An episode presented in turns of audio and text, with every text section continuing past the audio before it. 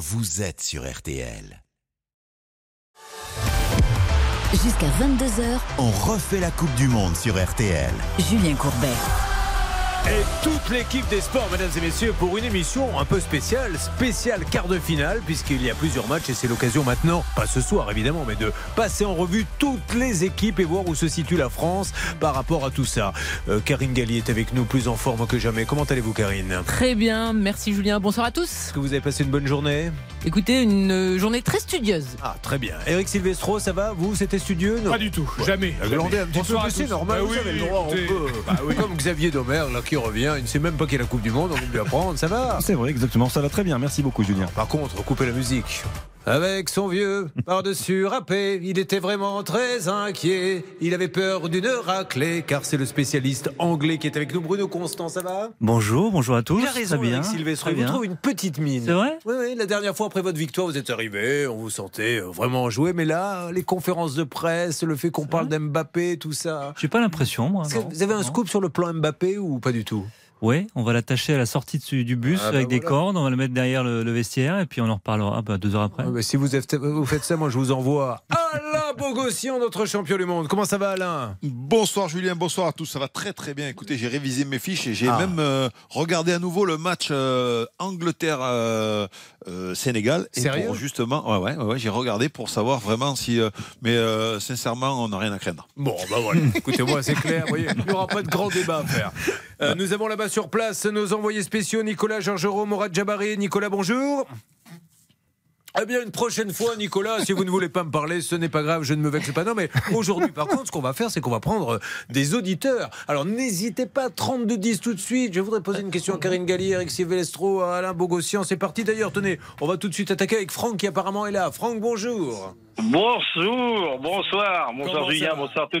Bonsoir, ça, va, ça va, ça va, ça va. Alors, Franck est plaquiste. Franck, merci d'avoir appelé le 32-10. Il supporte Oui. quel club, euh, Franck, déjà? Ah, le Stade Rennais.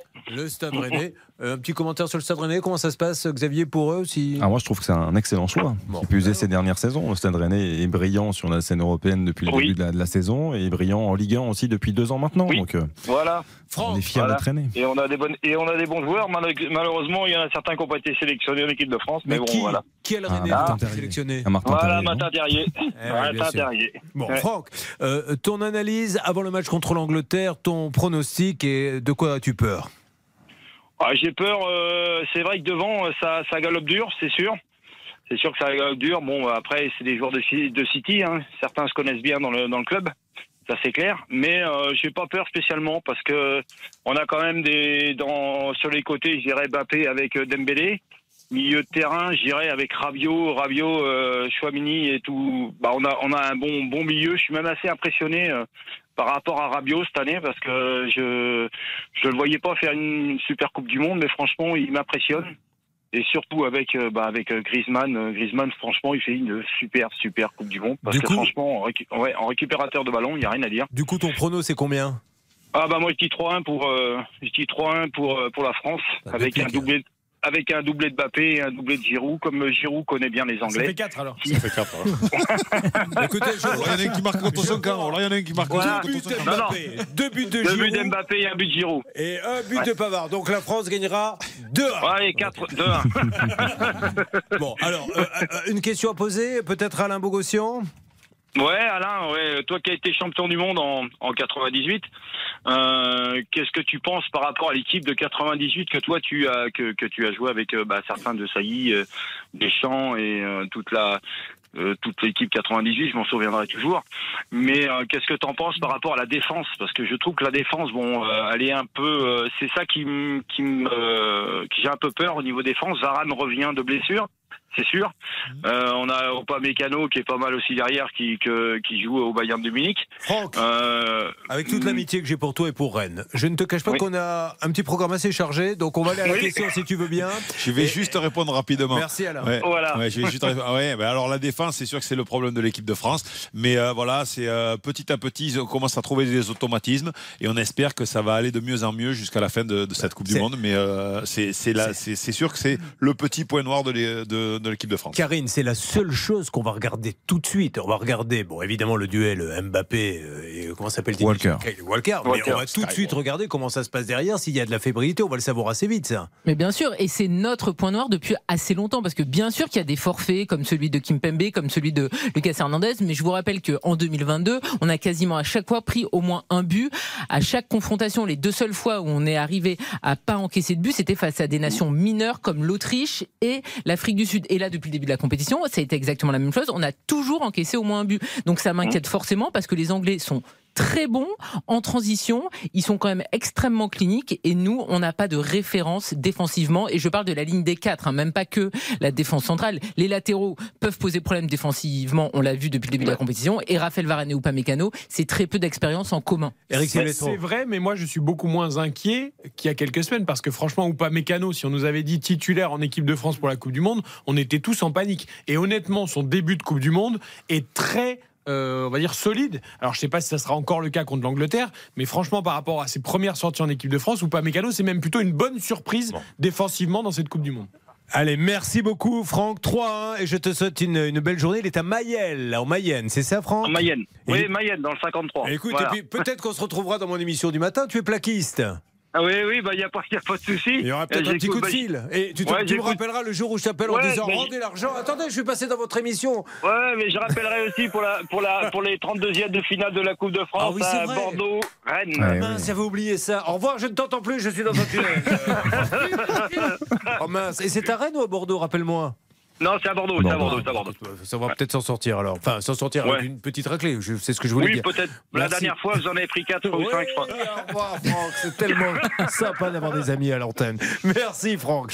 Bon, euh, voilà en ce qui concerne euh, ce match. Alors, est-ce que nos amis de Doha sont revenus ou sont-ils en train de prendre l'apéritif? Alors, monsieur Georgerot je sais maintenant. Mais nous sommes là, nous sommes là. Bonsoir les j'hésitais à amis. vous acheter une cravate ou les bêtises qu'on offre à, à Noël, mais je vais vous offrir en fait une montre. On vous a appelé à 20h et j'ai crié Georgerot pour qu'il Et nous revienne. étions là, et nous étions là. Effectivement, nous étions là. Nous vous écoutons depuis le début. Nicolas, nous allons marquer une petite pause. On fait un petit point euh, sur la journée. Alors, donnez-nous le petit sommaire de ce qui s'est passé aujourd'hui en France avant qu'on attaque les quatre matchs des quarts de finale. Eh bien, entraînement euh, en partie à, à huis clos, juste les 15 premières minutes pour les journalistes, mais tout le monde était à l'entraînement, ces dont 15 évidemment minutes. Kylian Mbappé. Et, et puis, on n'a pas vu grand-chose. On n'a pas vu grand-chose, c'est vrai. Mais euh, avec notamment un travail sur les coups de pied arrêtés. Voilà. Ça m'éclate, ça, ces 15 minutes. Mais c'est vraiment, c'est ridicule. Pourquoi le faire d'ailleurs? C'est pour que les, journalistes, ils peuvent parler aux journalistes C'est pour, c'est non, que c'est les télévisions euh, puissent avoir des images. Oui, mais ça ne sert à rien parce que de toute façon, on voit Bah les oui. joueurs qui trottinent. Donc voilà, ils découvrent la pelouse, ils trottinent, il ne se passe absolument rien. Et puis à 15 minutes, il y a un sifflet, allez, tout le monde s'en va. Et là, les choses euh, importantes commencent. Et on voit toujours les mêmes choses. Des joueurs qui marchent, qui euh, plaisantent. Ça sert absolument à rien. Mais au moins, sur les chaînes en continu, bah, tu as toujours la même image. Bien sûr. Et Nicolas, est-ce que le, le terrain est fermé ou on arrive, comme vous nous l'expliquiez, à monter dans un immeuble avec une paire de jumelles pour essayer de voir ce qui se passe ou là c'est impossible?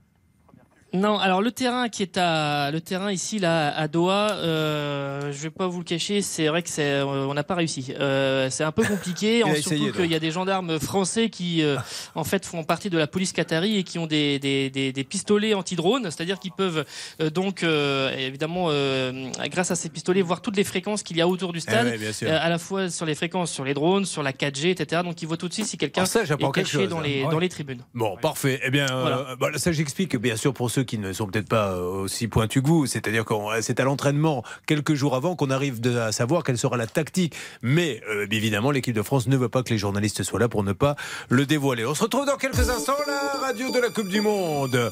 C'est bien sûr RTL. Alain Bogossian va revenir. Et puis, on va donner la parole quand même à notre voix anglaise de RTL, Bruno Constant. Peut-être faire son enterrement en direct d'ores et déjà. Comme ça, ça sera fait. On refait la Coupe du Monde avec Julien Courbet sur RTL.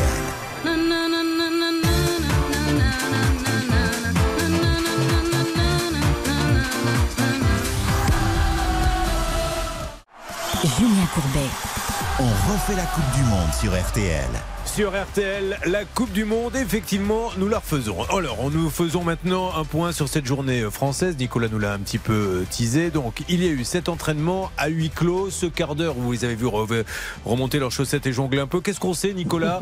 Que- Quelques infos sortent aujourd'hui? Les infos, c'est que euh, on va avoir la, même équipe que, que l'on a vu sur les matchs euh, précédents. Il n'y aura pas de surprise dans, dans le 11 de, départ de, de l'équipe de France, sauf évidemment entre euh, peut-être ce soir et puis demain sur la dernière séance, l'ultime séance, qu'il y a un joueur qui aurait une, une douleur une, une légère blessure, mais pour l'instant ce n'est pas le cas. Et, puis je vous parlais de ces coups de pied arrêtés, c'est très important parce que l'équipe de France est, est un peu en déficit sur ce plan-là d'un point de vue offensif et défensif depuis quelques rencontres. Et on a travaillé ça ce soir et ce sera encore demain euh, euh, au programme des Bleus euh, dans l'ultime séance avant ce quart de finale parce qu'on sait que les Anglais sont notamment assez adroits sur, ces exercices et notamment un très gros travail de combinaison sur corner aujourd'hui. Alors, on va faire un petit face-à-face, enfin radiophonique évidemment, avec notre champion du monde Alain Bogossian et avec vous Bruno Constant. Déjà Alain, moi la première question que j'ai envie de vous poser, vous venez d'entendre que ça sera la même équipe, est-ce que vous, vous auriez fait un changement? Non, non, je crois que l'équipe euh, tourne bien comme elle, comme elle est. Elle l'a démontré euh, à tous les matchs, euh, hormis le, bien sûr le troisième match parce qu'on avait, on avait fait tourner. Je crois que l'équipe a trouvé un petit peu ses repères. Donc euh, il faut des automatismes dans une équipe et les, au- les automatismes se sont formés au fur et à mesure de, cette compétition. Alors Bruno Constant, côté anglais, c'est vrai que nous on en a beaucoup parlé hier, les conférences de presse, le plan anti-Mbappé, Mbappé, est-ce qu'il y a vraiment une focalisation totale sur Mbappé? Et quelles sont les infos côté Angleterre euh, concernant et la composition française et la composition anglaise? Bah, la focalisation Mbappé, elle est évidente. Toutes les questions en conférence de presse, allez, 70% c'est sur Mbappé. Comment jouer contre Mbappé? Comment arrêter Mbappé? Comment faire un plan Quel est le plan anti-Mbappé Et- On ne parle que de ça donc en Ouais, Angleterre parce qu'il aujourd'hui. fait peur. Parce qu'il fait peur. Il fait peur depuis longtemps, pas seulement depuis cette Coupe du Monde, mais sa vitesse fait peur. Et il y a eu Mati Cash, le défenseur de la Pologne, qui est 80% anglais. hein. Il a choisi la Pologne, mais 80% anglais. Il joue à Aston Villa en Angleterre. Il a parlé aux médias anglais. Il a expliqué que, que c'est un phénomène, qu'il avait jamais vu quelqu'un se retourner si vite et qu'il est il est déroutant et effectivement. Alors, après, on l'avait déjà expliqué, c'est qu'en Angleterre, il y a un joueur qui est Walker qui va au moins aussi vite que, que Mbappé. Euh, Je me permets d'intervenir. Justement, hier, ce qu'on a dit, c'est que, un, il revient de blessure, Xavier, c'est Oui. ça. Donc, on a peur qu'il puisse y avoir éventuellement blessure. Et apparemment, au démarrage, il prendrait un petit mètre dans la vue tout de suite. Allez, Bah, mais il peut le rattraper après. C'est c'est ce qu'a dû voir Alain Bogossian, c'est que s'il a regardé à nouveau au Sénégal, Angleterre, il a vu que la première demi-heure, euh, le début de match de Kyle Walker, il est catastrophique. Après, il avait sent Ismail qu'il est pas Assar dans en face. Ismail Ouais, Assar, qui est un joueur qui va très vite aussi. mais qui est dans, un peu dans le profil d'Mbappé. Et sur la vivacité, il est en difficulté. Alain, puisque vous avez passé euh, l'après-midi devant le VHS, votre analyse sur ce- cette équipe que, que vous avez regardée? Bah, écoutez, j'ai bien regardé pour vraiment savoir si je devais avoir peur ou non. Et en fait, sincèrement, euh, voilà. Après, il y a les coups de pied arrêtés. C'est sûr que ça fait partie du, football.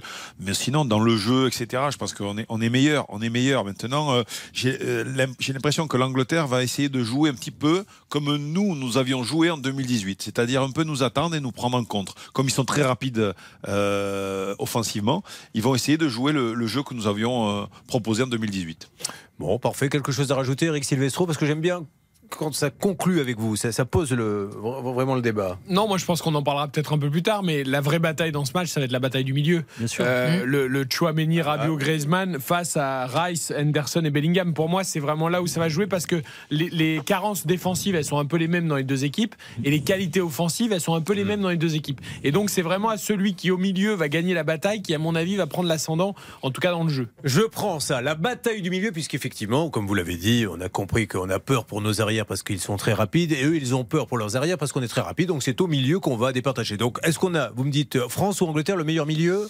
Et ben là, j'avoue que j'ai du mal à me prononcer. mais vous avez raison, je- on- on peut je ne pas pense que c'est assez équilibré. Karine Galli. Moi, j'irais plutôt euh, vers l'Angleterre parce que les trois joueurs au milieu de terrain sont des milieux de terrain. Anderson, Rice et Bellingham. Alors, on rappelle qu'au début de la compétition, ils avaient commencé euh, avec un milieu à deux et que lors des deux derniers matchs, c'est Anderson qui est euh, revenu également au milieu de terrain, donc il joue à droite. Mais je vous rappelle que Griezmann n'est pas un milieu de terrain. Alors, évidemment qu'il a dans sa nature le fait de défendre, le fait de partir d'un petit peu plus bas, mais ça, ça marche face à la Pologne, ça marche face à l'Australie. Est-ce que ça va marcher face à l'Angleterre? Moi, c'est vraiment ma grande interrogation. Pour moi, le milieu des Lions est meilleur. Alors, milieu de terrain, meilleur français, meilleur anglais, Xavier Domergue. Pour moi, si on prend Chouameni Rabiot, euh, ils sont au-dessus ou sensiblement équivalents euh, avec Declan Rice et Jordan Anderson. Après, il y a un joueur pour moi qui est au-dessus de tout le monde, c'est euh, Jude Bellingham dans ce milieu de terrain à 3 et qui, à mon sens, euh, a plus d'impact aussi bien défensivement que Ah, dans la- ah, l'apport offensif à qu'Antoine Griezmann. amis que, que c'est la, la pépite anglaise. hein, Jude le- Bellingham, oui, 19 ans, euh, arrivé très tôt à Dortmund en provenance de Birmingham à l'époque, et c'est vrai que c'est un joueur qui, qui éclate euh, au visage de tout le monde aujourd'hui parce que euh, les amoureux de football le connaissaient déjà, mais il y en a plein qui le découvrent, et c'est un joueur qui a toutes les qualités de Avant- récupération, mais de créateur aussi. de repartir à, à- à Doha. Bah, la- L'avis du spécialiste euh, anglais. Qu'en est-il de votre côté, Bruno Constant, sur les milieux de terrain? Sur le milieu de terrain, pour moi, il n'y a pas photo. Sur, sur ce qu'on a vu du début de compétition, c'est l'Angleterre qui a le meilleur milieu de terrain. Mais après, le potentiel du milieu de terrain français, Chouameni, Rabiot, et même si on rajoute Griezmann, il est pour moi au-dessus. Le potentiellement, la France, si elle joue à son niveau, si ces joueurs-là jouent à son niveau, ils sont au-dessus. Mais après, c'est un- c'est une question Donc ça veut dire d'organisation. que là, la France ne joue pas à son niveau au milieu de terrain. Non, Chouameni n'est pas à son niveau. Rabiot est bon, très bon, euh, mais il manque encore un tout petit peu d'expérience. Et puis Griezmann joue dans un rôle un peu hybride qu'il n'était pas habitué à faire. Je, je- je trouve qu'on est très dur avec Chouameni. On dit depuis le début de la compétition qu'il ne joue pas à son niveau. Mais parce, pourquoi? Parce qu'il n'est pas aussi différent. spectaculaire que d'habitude. Il ne se projette pas. Il n'est pas aussi décisif que d'habitude. Plus prudent. Mais il l'a bien expliqué en conférence de presse. C'est des consignes qu'on lui donne. Il doit protéger la charnière centrale, jouer en sentinelle. Il a dit d'ailleurs, moi parfois j'aimerais en faire plus, mais en gros j'ai bien compris mon rôle et je me tiens à ce rôle-là parce qu'il y a aussi Griezmann qui n'est pas un vrai milieu défensif. Et donc en fait c'est pas qu'il est moins bon que d'habitude, c'est que peut-être pour l'instant aussi il, Ah, ça- il est un peu enfermé Ça, dans les ça, consignes. va, on va aller vers Nicolas. euh, euh, c'est intéressant, Alain, sur les consignes qu'on leur donne, parce qu'après les joueurs, euh, ils font un peu la gueule en disant je ne peux pas m'exprimer. pas son niveau. voilà. Parce qu'on Non, me mais demande de faire Eric- un truc que je veux pas. Oui, Alain. Ouais, Eric, moi je pense que l'histoire du niveau, c'est de prendre des risques aussi. C'est-à-dire qu'aujourd'hui, il joue trop, euh, trop, trop simplement entre guillemets. Alors c'est pour pas perdre de ballon, etc. On a l'habitude euh, justement euh, d'un Chouamini qui prend des risques, qui, qui joue des transversales, qui joue entre les lignes, qui prend, qui prend cette passe un peu décisive. Et aujourd'hui, j'ai l'impression que eh ben, il est un peu en dedans par rapport à, à son niveau. Non, Euh, on, on- on le connaît, son niveau, il est, il est vraiment au-dessus de Alors, ça. Et euh, aujourd'hui, j'ai pas l'impression qu'il se lâche. Oui, oui, moi je suis totalement d'accord. Ok, il a un rôle qui n'est pas son rôle préférentiel parce qu'il joue devant la défense et donc il est obligé de rester un petit peu bas. Mais il n'y a pas en fait de dépassement de fonction et c'est obligatoire. C'est une Coupe du Monde. Aurélien Tchouameni, c'est un joueur qui peut avoir énormément d'impact. C'est un joueur qui peut évidemment casser des lignes. C'est un joueur qui peut faire la différence et qui peut être le monsieur plus du milieu de terrain. Pour l'instant, il est trop neutre à mon goût. Même s'il doit veiller à l'équilibre du milieu de terrain, il peut faire plus malgré ce que lui demande Didier Deschamps. Nicolas Georgerot, je vais venir vers vous dans quelques minutes. Je vous préviens à l'avance. Là, on donne la parole à Xavier Domergue, une petite pause et on continue parce que le débat est intéressant. On a la chance d'avoir Alain Bogossian avec nous, qui était milieu de terrain défensif et qui connaît, qui connaît parfaitement ce rôle-là. Euh, par rapport à ce que disait Alain et ce que euh, tu disais aussi, Karine, il y a quelques instants, le, le rôle qu'il occupe n'a rien à voir avec le rôle qu'il a habituellement. On sait très bien que Aurélien Tchouameni préfère jouer à deux milieux de terrain devant la défense et ça peut libérer quand il y a une compensation. La compensation, c'est lui qui doit l'assumer. Donc du coup, Didier Deschamps lui demande de protéger sa défense en étant vraiment l'homme de base juste devant euh, cette défense centrale qui est peu rassurante malgré tout. Donc son rôle est, est forcément naturellement différent. Il peut pas apporter ce qu'il apporte d'habitude. Il joue un petit peu à contre nature. C'est simplement ça. Après, comme le disait Eric, on peut pas dire que il fait une Coupe du Monde moyenne. Il est bon dans le rôle qu'on lui demande d'occuper. Nous nous retrouvons dans quelques instants. On aura des auditeurs. Vous pouvez nous téléphoner au 3210 et poser toutes vos questions. Là, on parle du milieu de terrain. On va attaquer les autres matchs hein, parce qu'il faut quand même ne pas oublier que les quarts de finale, c'est aussi Brésil-Croatie.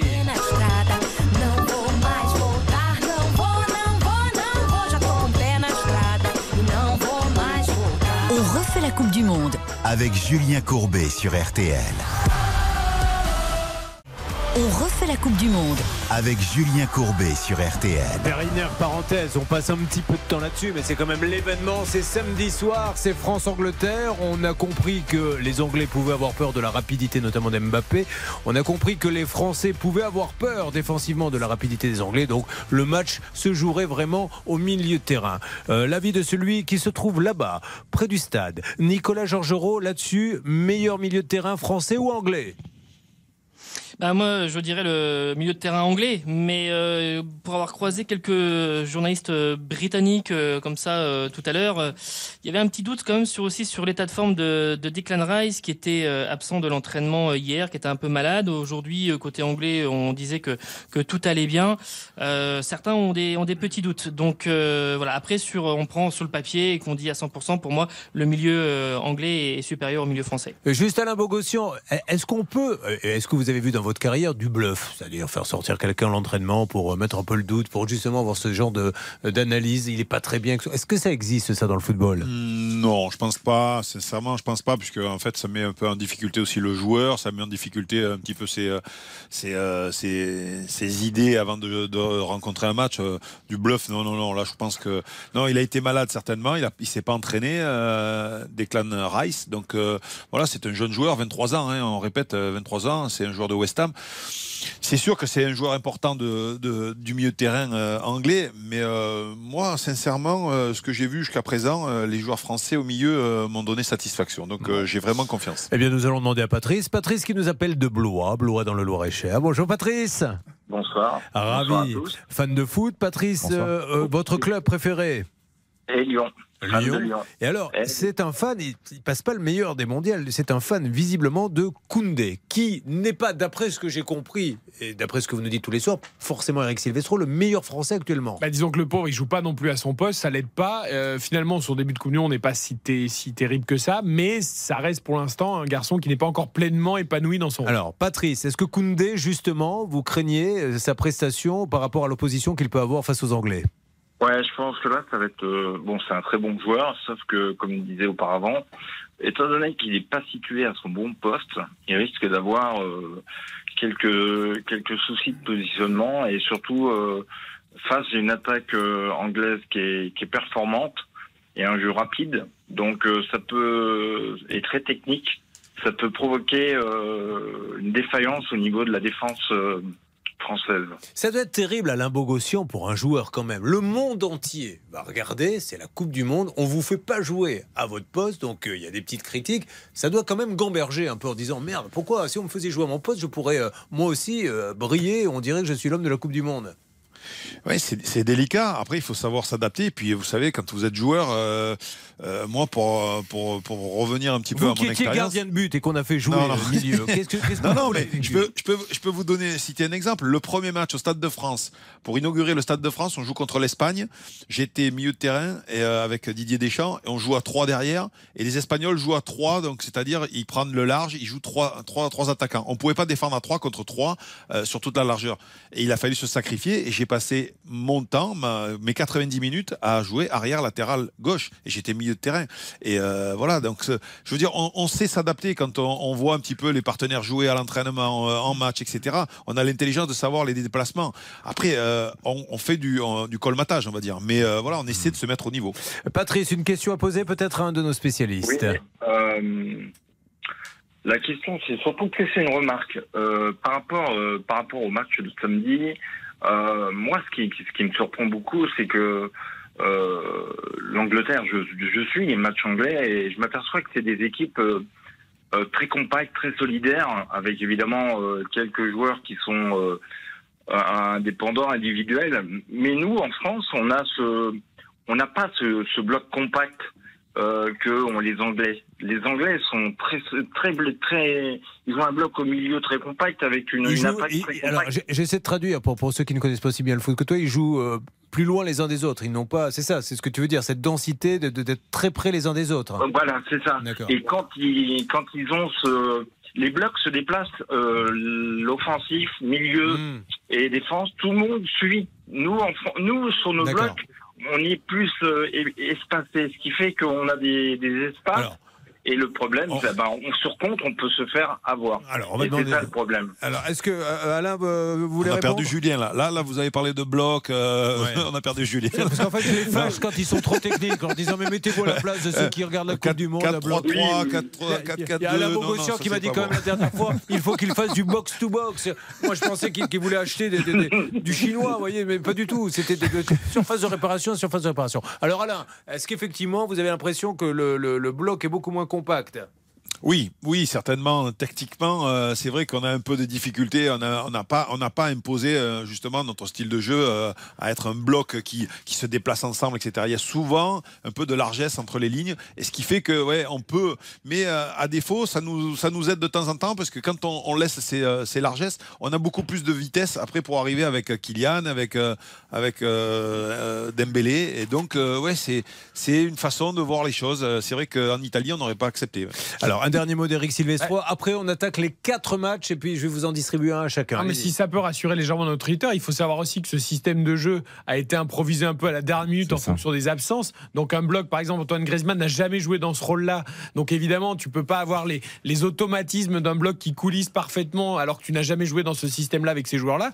Et autre chose, nous sommes quand même français, même si on en parle plus en rugby, il y a quand même ce French flair aussi. Et avec des Mbappé, des Dembélé, il faut une partie un peu de- d'insouciance, de, provocation, d'inattendu. Et donc on est un peu peut-être un peu plus foufou dans ce qu'on propose et un peu moins compact et homogène. Allez, Patrice de Blois, ton pronostic pour euh, France-Angleterre Ouais. Alors moi, il y a deux pronostics. Je vois 0-0, fin de fin de temps réglementaire, et puis donc euh, tir au penalty. euh, bon, évidemment, euh, la- France gagne. Ou sinon euh, 2-1 pour nous. Avant la, avant la série de, de tirs au but. Merci Voilà. Patrick, je te souhaite un super match et merci d'être avec nous sur Merci, RTL ce soir. bonsoir. Allez, euh, quatre matchs. On va démarrer par Brésil-Croatie. C'est vous, Karine Galli, qui allez euh, nous expliquer un petit peu les tenants et les aboutissants de ce Brésil-Croatie. On enchaînera sur Pays-Bas-Argentine. Tiens, je vais distribuer ça à Xavier Domergue. Voilà, c'est le prochain menu. Puis il y aura les deux autres d'ici la fin euh, de l'émission. 20h28. Voilà, bah, vous avez le choix. Le choix, vous l'avez, le meilleur est ici. Les meilleurs sont là. Les meilleurs spécialistes, c'est RTL. C'est la Coupe du Monde et c'est On refait la Coupe du Monde. RTL, on refait la Coupe du Monde. On refait la Coupe du Monde. Avec Julien Courbet sur RTL. Avant d'attaquer les quarts de finale, prenons un petit chemin de traverse, puisqu'on était en train de se dire, alors quand est-ce que reprend le championnat français? Et alors moi, j'avais pas les dates, ça reprend en plein euh, Noël jour de l'an. Oui, 28 décembre, 28 et 29 décembre pour une journée, donc 10 jours après la fin de la Coupe Ouais. du Monde, après la finale. Et il y a une autre journée, le 1er janvier, euh, avec un lance Paris Saint-Germain notamment, le deuxième qui reçoit le premier en Ligue 1. Alors, il y a fort à parier. Nicolas Georgerot, êtes-vous parmi nous? Oui. Est-ce qu'il y a fort à parier donc que les joueurs vont partir en vacances immédiatement après? Mais est-ce que le- les Mbappé, les Neymar euh, vont jouer ces deux matchs de championnat qui vont démarrer le 28 décembre? Ah bah, ils, vont, ils vont avoir euh, tous les internationaux vont avoir effectivement une une période euh, un petit peu de, de break euh, suivant euh, le moment où ils sortent de, de la Coupe du Monde. Le PSG va jouer deux matchs euh, de préparation euh, contre de voilà en- dans les jours qui précèdent cette rencontre face à Strasbourg. Mais euh, évidemment, ce qu'on va guetter, c'est euh, l'aspect euh, mental des uns et des autres suivant le parcours des différentes euh, sélections entre la joie ou la ou la ou la déception d'une après une telle euh, Mais est-ce qu'ils vont compétition. jouer? Mais normalement, ils, ils vont jouer, ils peuvent jouer ce- ces fait, D'accord, oui. parce qu'il y a- un PSG lent, c'est ça? Oui, le, le 1er janvier, Ouais. c'est Lance Lens PSG. PSG, Bon, Lens allez, PSG. on parle maintenant des quarts de finale. Il est 20h32 et vous êtes sur RTL et nous allons démarrer par le Brésil-Croatie. C'est Karine Galli qui nous donne les enjeux de ce match, les pronostics, tout ce qu'il faut savoir. Est-ce que le Brésil, Karine, pour vous, est favori de ce match? Le Brésil est carrément le favori de la compétition. Donc effectivement, pour moi, ils sont favoris de ce match. On a hâte de voir ce que ça va donner parce que ils ont été impressionnants au tour précédent. Après, ça va être un match absolument exceptionnel. Le Brésil, je pense que c'est l'équipe la plus complète euh, de, ces- de cette Coupe du Monde. Mais il va y avoir aussi une bataille au milieu de terrain. On en a parlé. Tu as un milieu de terrain du côté du Brésil avec notamment Casemiro ou, ou encore euh, Paqueta. Et en face, tu as Luka Modric, le maestro à 37 ans, qui fait encore des matchs absolument incroyables. Brozovic et Kovacic. Alors, sont- Donnez les clubs pour que Ah. les gens comprennent bien que ces Des- Modric, ouais. c'est le Ballon bal- d'or. Ballon d'or, bien évidemment, 2018. Voilà. Et euh, joueur du Real Madrid, c'est un maestro, c'est le capitaine. C'est lui qui éclaire le jeu, qui organise euh, tout le jeu Alors, de la juste, Croatie. Karine, on parlait hier de, je crois que c'est vous, de Ronaldo, euh, qui n'arrivait pas. Il y a eu à un moment donné un ballon en profondeur, il n'a pas Oui. réussi à aller le chercher à 37 ans. Modric, il continue, lui, à 37 ans. Mais on lui demande pas d'aller chercher les ballons en profondeur. On lui demande d'organiser le jeu de la Croatie et il le fait parfaitement bien. Il a évidemment euh, un pied magnifique. Ses extérieurs du pied, c'est un régal. Vous pouvez vous les regarder ce soir avant de dormir. Vous passerez une très bonne nuit, euh, Julien. Et puis il est euh, évidemment entouré parce qu'il y a Brozovic qui est un joueur de l'Inter Milan, il y a Kovacic qui est un joueur de Chelsea. Donc ce sont des joueurs évidemment de talent. Mais je pense que le Brésil a la meilleure équipe sur toutes les lignes. C'est du top niveau. Ils ont aussi un banc et pour moi le Brésil est quand même supérieur. Donc euh, Brésil en demi-finale et même plus loin. On va faire un petit tour de table rapide, mais Xavier lui dit que la Croatie a peut-être le meilleur milieu de terrain euh, de la Coupe du Monde. Est-ce que ça ne suffira pas malgré tout face au Brésil? Moi, ce qui m'inquiète un petit peu pour les, les Croates par rapport à ce que vous rappeliez, Julien, c'est que euh, ils ont eu un match quand même très compliqué en huitième de finale. Ils ont dû passer par la séance de tir au but.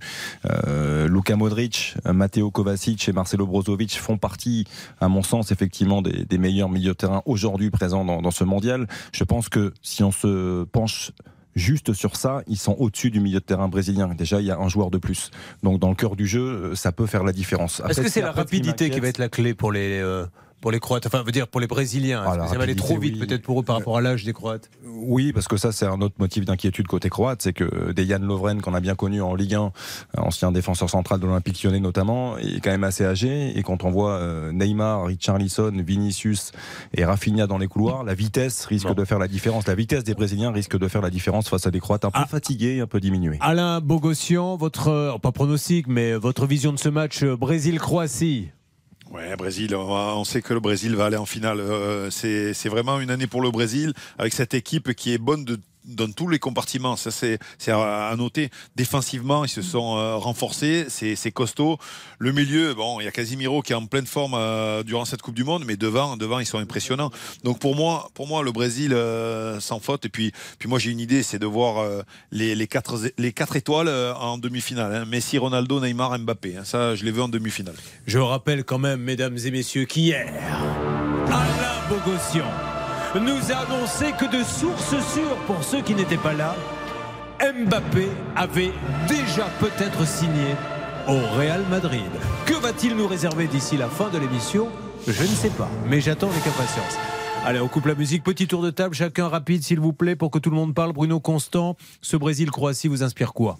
Moi, je pense que c'est beaucoup plus équilibré qu'on ne le pense. Les Croates, c'est un peu les Allemands d'il y a 30-40 ans. On, on a toujours l'impression qu'on peut les battre parce qu'on a toujours l'impression qu'ils vieillissent. Puis en fait, ils sont toujours là. Et les mecs ont 35 ans, ils courent toujours autant. J'ai pas l'impression qu'ils soient fatigués. J'ai pas l'impression qu'ils seront fatigués par rapport au match contre le Japon. Ils auront moins l'impression, peut-être. Qui tient le ballon. Ouais. Et pour l'instant, on n'a vu aucune équipe face au Brésil qui est capable de tenir le ballon et de faire courir les Brésiliens. Ça, Eric Silvestro, le, le fait que, que tout le monde attende euh, le Brésil euh, en victoire finale, ça, ça leur met plus la pression qu'aux Croates, qui, Oui, qui, alors, qui finalement n'ont rien La à pression, je pense qu'ils vivent bien avec les Brésiliens, mais je suis assez d'accord avec Bruno. Cette équipe de Croatie, quand ils ont été favoris. il il faut, il faut s'en méfier parce que je pense qu'elle a les armes, en tout cas l'effectif et la technique pour contrarier les Brésiliens. Il faudra qu'ils soient très solides, les Croates. Et justement, vous parliez de rapidité tout à l'heure, Julien. Je pense qu'il faut surtout pas laisser d'espace aux Brésiliens. Donc il faudra peut-être qu'ils acceptent de jouer en bloc bas, un peu contre nature, un peu subir et peut-être tenter un contre deux, voire aller à la séance de pénalty parce qu'ils ont un très bon gardien qui a été aussi excellent hein, en séance de tir au but. Et donc les Croates, techniquement, ils sont tout à fait capables de sortir les ballons proprement sous pression.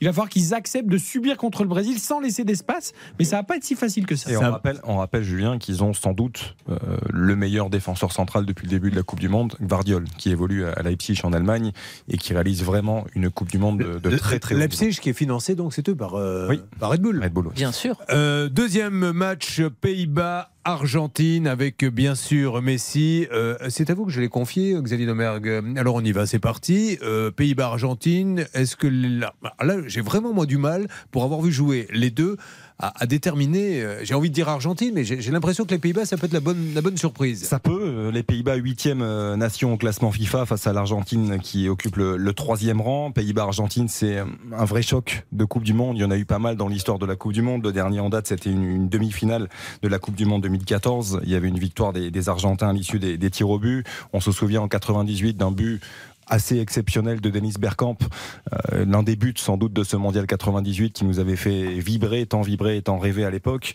Donc euh, voilà, c'est un match très ouvert entre une équipe des Pays-Bas toujours invaincue dans la compétition. On rappelle trois victoires, un nul. Une équipe des Pays-Bas qui a du talent avec Cody Gakpo, l'une des révélations de, de cette Coupe du Monde, avec un milieu de terrain aussi empli de qualité, incarné par Frankie de Jong, Virgil van Dijk, l'un des meilleurs défenseurs centraux du monde, même si il est un petit peu loin de son, son meilleur niveau depuis plusieurs semaines. Pourquoi d'ailleurs Pourquoi il a baissé de niveau Ah ça, faut, je vais me tourner vers Bruno parce que Bruno, il, il suit Rappelons pour ceux qui connaissent et pas si bien le Liverpool, c'est considéré comme étant euh, l'arrière central Il y a deux ans, il y a deux ans, c'était le meilleur défenseur du, Du monde. monde. Il est deuxième C'est ou plus le troisième cas. du Ballon d'Or et il s'est blessé gravement au genou, euh, Ouais. rupture des ligaments croisés et depuis il a eu un peu plus de mal à revenir, ce qui est tout à fait compréhensible. Et on, du côté des Pays-Bas, on a du mal avec son attitude depuis le début de la compétition. On, trouve qu'il se contente un peu de trop peu, du minimum et Alors, euh, ça, c'est pour l'analyse des Pays-Bas. On va partir revoir notre ami euh, euh, Georges euh, là-bas du côté de Doha. Parlons maintenant de la- de l'adversaire, l'Argentine, avec petit focus sur Messi. Est-ce que Messi monte, alors j'ai envie de vous dire marche par marche,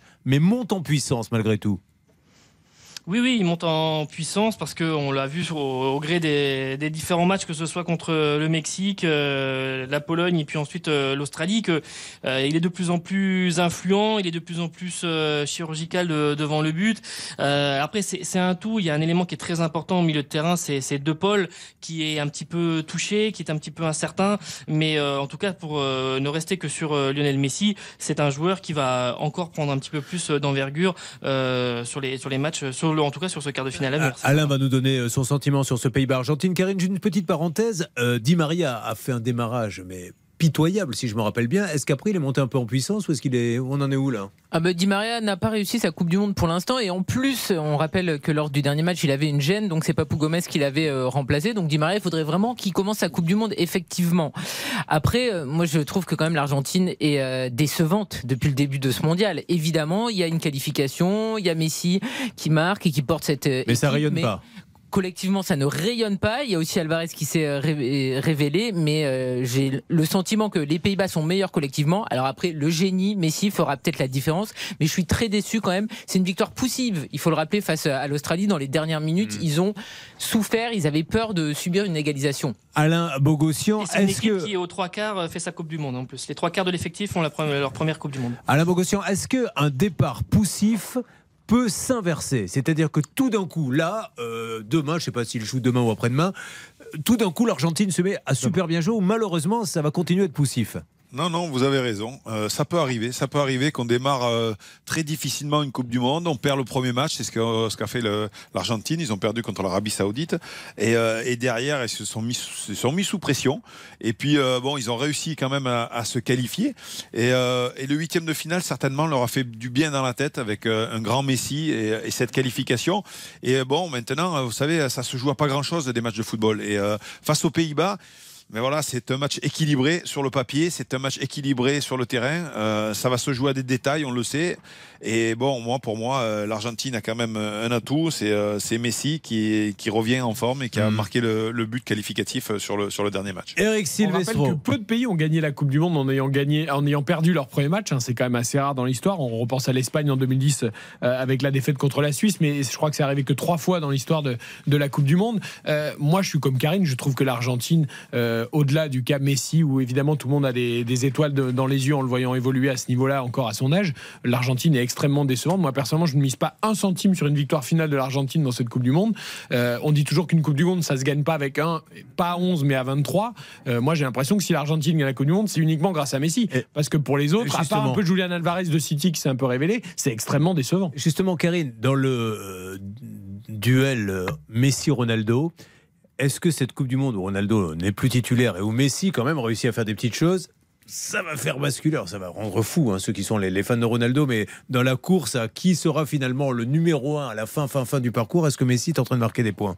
Bah, de toute façon, euh, je pense que les gens qui ont déjà euh, la carte Messi ne changeront pas d'avis. Ce qui est sûr, c'est que Messi est titulaire et il est indispensable à l'Argentine parce que sans lui, ça serait terrible et ça serait peut-être déjà en retour à la maison. Il serait pas euh, en quart de finale.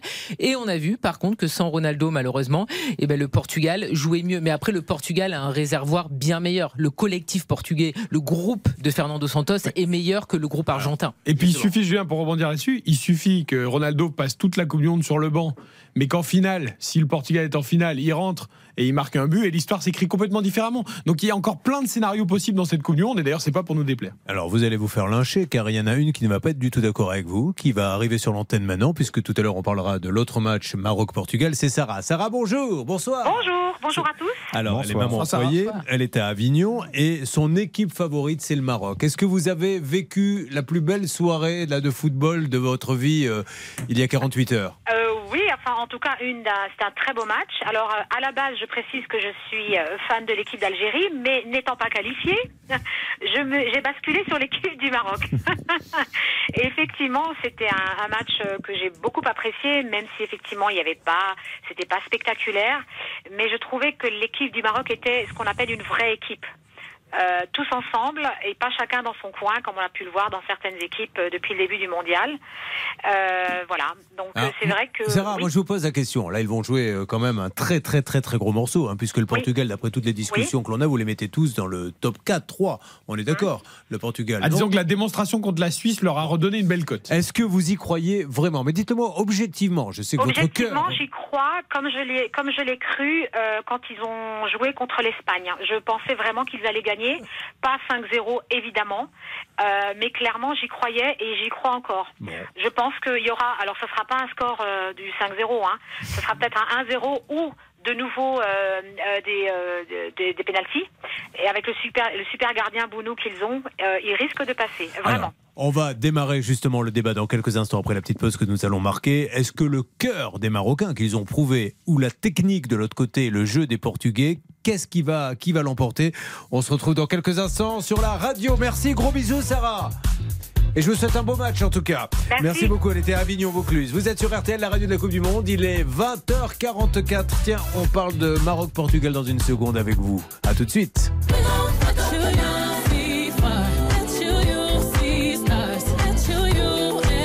On refait la Coupe du Monde. Avec Julien Courbet sur RTL.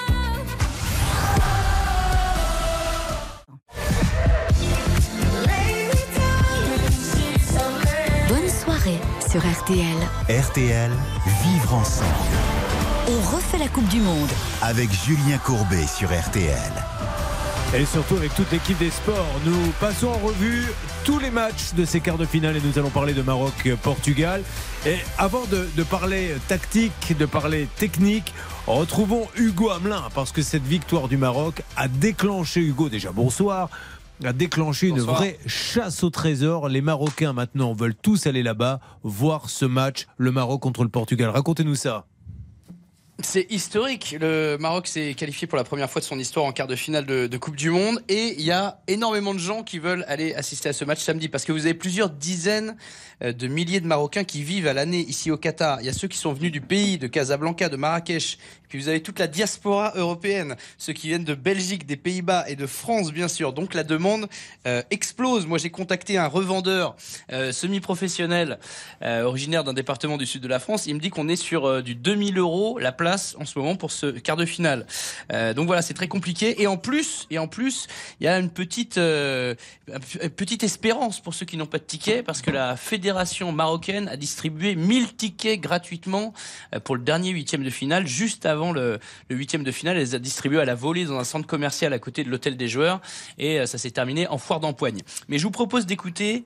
Euh, Saad, euh, qui vient de Marrakech, que j'ai interviewé cet après-midi, qui vous raconte un peu ce, marché noir.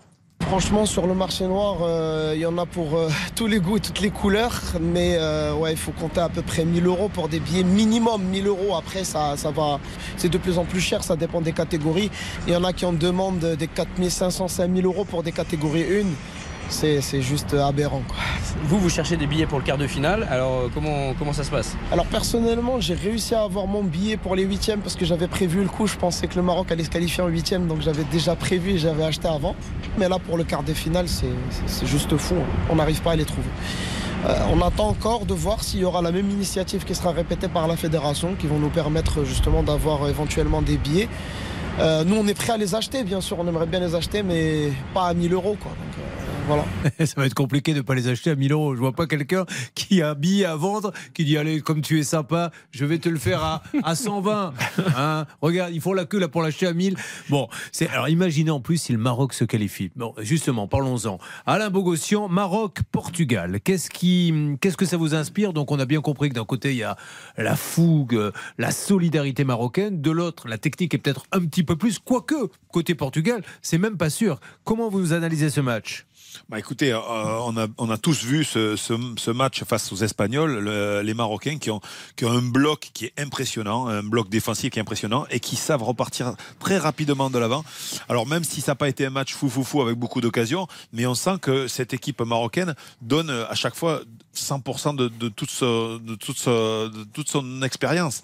Au milieu du terrain, on a vu des joueurs qui ont couru jusqu'à 14 km. Pour vous, donner un petit peu, euh, euh, 11 km et demi euh, pour euh, Rabiot. Et là, des, joueurs marocains 14 sur euh, 90 minutes. Vous imaginez un petit peu la différence euh, de course qu'il a fallu justement pour ces Marocains pour élever le niveau, pour tenir, maintenir les Espagnols. Et à l'arrivée, euh, voilà, j'ai peur que euh, j'ai peur de mon côté que les Marocains soient assez fatigués euh, du match contre l'Espagne. Et, euh, j'ai peur parce que euh, cette équipe marocaine mérite sincèrement d'aller encore chercher encore plus haut. Mais face aux Portugais qui, qui ont démontré jusqu'à présent toute leur force offensive et, euh, et défensive également. Euh, donc ça me, ça me fait peur ce match-là. Karine, est-ce que alors, on peut avoir le feu sacré Voilà, on le voit dans les coupes de France, ces petits clubs qui passent un tour, deux tours, trois tours, quatre tours. Là, le Maroc, on le sent qu'il y a le feu sacré, mais euh, est-ce que ça va suffire face au Portugal? Le problème du Maroc, c'est qu'il y a une inconnue, c'est Aguerd, le défenseur central. Il y a une paire Aguerd-Saïs, normalement, qui jouent ensemble, qui est très bonne, qui est très costaud. Et là, Aguerd est très incertain pour Ils le jouent dans quel club les deux? Alors, euh, Aguerd, il joue en Angleterre et Romain. Saïs, il joue, euh, ben, les deux jouent en Angleterre d'ailleurs. Hmm. Pardon.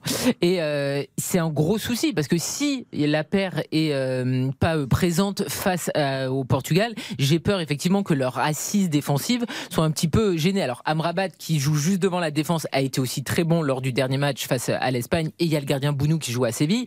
Mais il y a plus de talent du côté du Portugal. Et surtout, Fernando Santos a fait les choix au bon moment. Face à la Suisse, il a décidé de changer, de mettre Ronaldo sur le banc. Et collectivement, le Portugal a été très bon. Et ils ont un banc qui est plus fourni aussi du côté du Portugal. Eric, je vais vous laisser faire votre analyse, mais je vous pose une question. Il y a quand même 99,9% de chances que Ronaldo soit de nouveau sur le banc au démarrage. Ah bah vu que Gonzalo Ramos a mis un triplé, je vois mal Fernando Santos le sortir de l'équipe pour le, pour le quart de finale. Euh, moi j'ai très très peur, je le souhaite évidemment pas aux Marocains, mais j'ai peur que ça soit le match de trop euh, dans cette aventure formidable des Marocains. D'abord le Portugal est une excellente équipe qui à mon avis a bien plus d'armes que l'Espagne qui était dans un jeu stéréotypé. Le Portugal est capable de varier son, jeu. Euh, on a parlé de la blessure d'Aguerd, en Romain Saïs était limité physiquement aussi.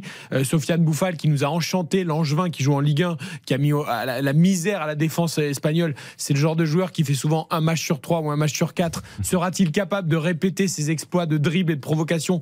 Je n'en suis pas sûr. J'ai vraiment peur que ça soit le match de trop pour les Marocains. Évidemment, je leur souhaite un tout- une toute autre épilogue. Bruno Constant, et après on va parler de la conférence de presse. On va terminer cette première heure quand même avec France-Angleterre. On en a beaucoup parlé en début d'émission, mais on va revenir quand même sur cette conférence de presse anglaise. Euh, Bruno Constant sur ce Maroc-Portugal. Le Maroc, c'est sans doute la meilleure défense sur ce tournoi, sur cette Coupe du Monde. Mais si on la, si on Un seul retire but encaissé, des- on le rappelle. hein. Si on retire un des deux défenseurs centraux, ça, c'est, c'est très compliqué pour eux.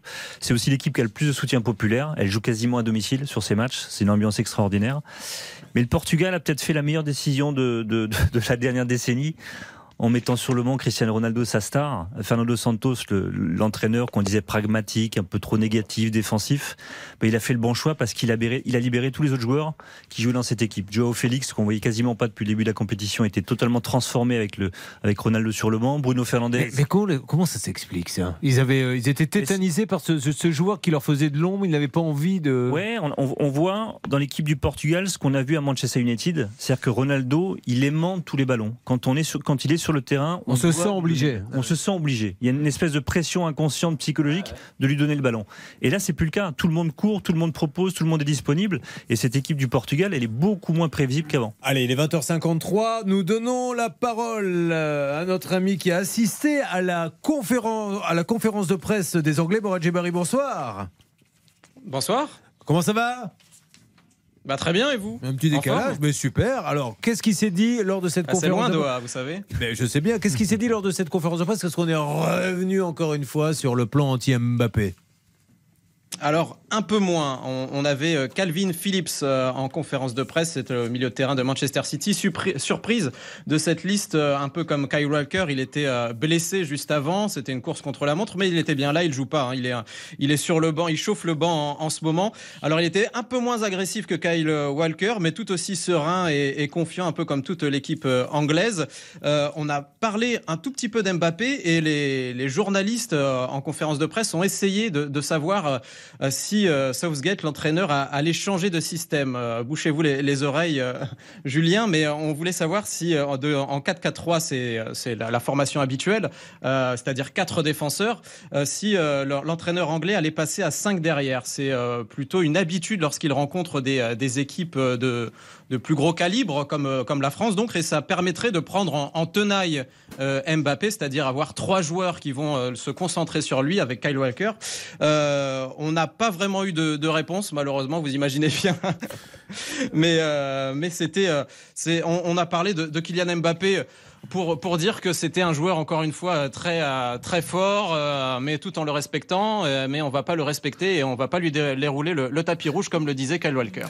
Alain, est-ce que l'Ang- l'Angleterre peut démarrer en se disant on attend ou est-ce que l'Angleterre au contraire va se dire attendez on y va, on attaque tout de suite? Que- que- Quelle peut être leur stratégie?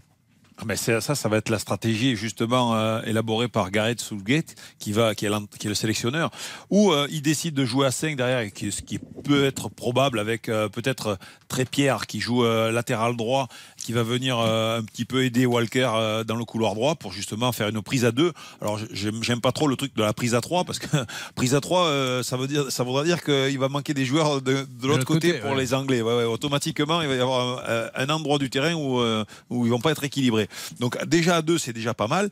Euh, voilà. Maintenant, euh, on va voir tactiquement s'il va prendre des risques ou non. S'il prend des risques, il va, il reste à 4 Si euh, s'il prend pas de risques, il va peut-être euh, évoluer à 5 Alors Alain, le pronostic pour ce France-Angleterre? Ah ben écoutez, moi je pars toujours euh, avec mon 3-0. On va, on, oui, va, on va faire le clean sheet, là, le, le fameux clean sheet que je cherche depuis le début de la. sheet, Ben hein. oui, ben, j'espère qu'on va faire une fois, une fois dans la, dans la coupe, dans ne cette du Monde, on va dire. pas prendre de but. Euh, ok, puis en plus Mbappé va être complètement libéré maintenant qu'il a signé au Real Madrid. Bien, avez sûr, bien sûr. Maintenant qu'il vole, maintenant qu'il vole, et qu'il il connaît ses, prochaines, ses futures couleurs. euh. Bon, alors, on va parler maintenant du programme de ce week-end. Ça va être quand même un super week-end. En plus, il fait pas beau. hein. Je pense ce week-end, tout va bien. Il va faire très froid, va bien humide. On va être bien chez nous. C'est parti. Quand démarrent les hostilités La cheminée, la radio RTL branchée, Oh là ça va là être là absolument euh, magnifique. Demain, euh, 16h, Croatie-Brésil, pour vous échauffer, il n'y a pas de problème. Ensuite, Pays-Bas-Argentine, ce sera demain soir à 20h en intégralité sur RTL. Ces deux matchs-là, c'est les deux qui se rencontrent. C'est les deux qui se rencontrent en de l'autre côté de l'équipe de France. Euh, voilà, et donc on pourrait avoir un Neymar-Messi en demi-finale éventuellement. Et puis de l'autre côté, celui qui concerne la France, on débutera avec Portugal-Maroc, ce sera samedi donc à 16h. Et en apothéose, la finale avant l'heure, comme a dit Arsène Wenger. France-Angleterre, samedi à 20h. Et évidemment, soirée spéciale sur RT. C'est quand même fantastique, hein. Alain Bogossian, on va vivre un week-end de rêve. Il faut quand même dire les choses comme elles sont. On a critiqué, alors après moi je fais pas de politique, mais euh, cette Coupe du Monde a quand même, c'est quand même le pied de se dire qu'on va assister à tout ça ce week-end, non? Ah ben c'est magnifique, c'est magnifique. Vous avez les, les huit plus belles équipes là sur le papier avec euh, le Maroc qui s'est invité mais qui le mérite largement. Et voilà, c'est vraiment un week-end de rêve que l'on vit euh, footballistiquement. Et puis euh, je répète encore une fois, j'espère, j'espère, même si les Marocains vont peut-être pas pas être contents, mais j'espère qu'on va retrouver euh, les quatre étoiles en, en- en demi-finale, c'est-à-dire l'Argentine, le Portugal, le Brésil, France, pour retrouver Mbappé, Neymar, Ronaldo et Messi. Et, ça sera Ça serait énorme. cerise hein. sur le gâteau. Bon, alors euh, l'émission continue et surtout vous restez sur RTL. Qu'est-ce qui se passe dans quelques instants, Eric Eh bien, on va s'amuser à jouer au 11 France-Angleterre. Poste par poste, nous allons désigner si nous prenons le joueur dans l'équipe de France ou dans l'équipe d'Angleterre pour être le meilleur. Et on verra si à l'arrivée, il y a plus de Français ou plus d'Anglais dans notre 11 finale. Allez, restez sur la radio de la Coupe du Monde avec les meilleurs spécialistes qui sont là. Vous avez choisi RTL. Allez les Bleus, on continue. À tout de suite.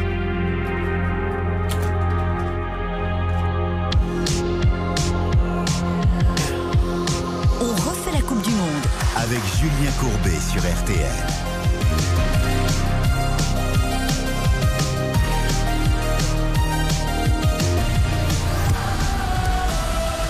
Mais ensemble.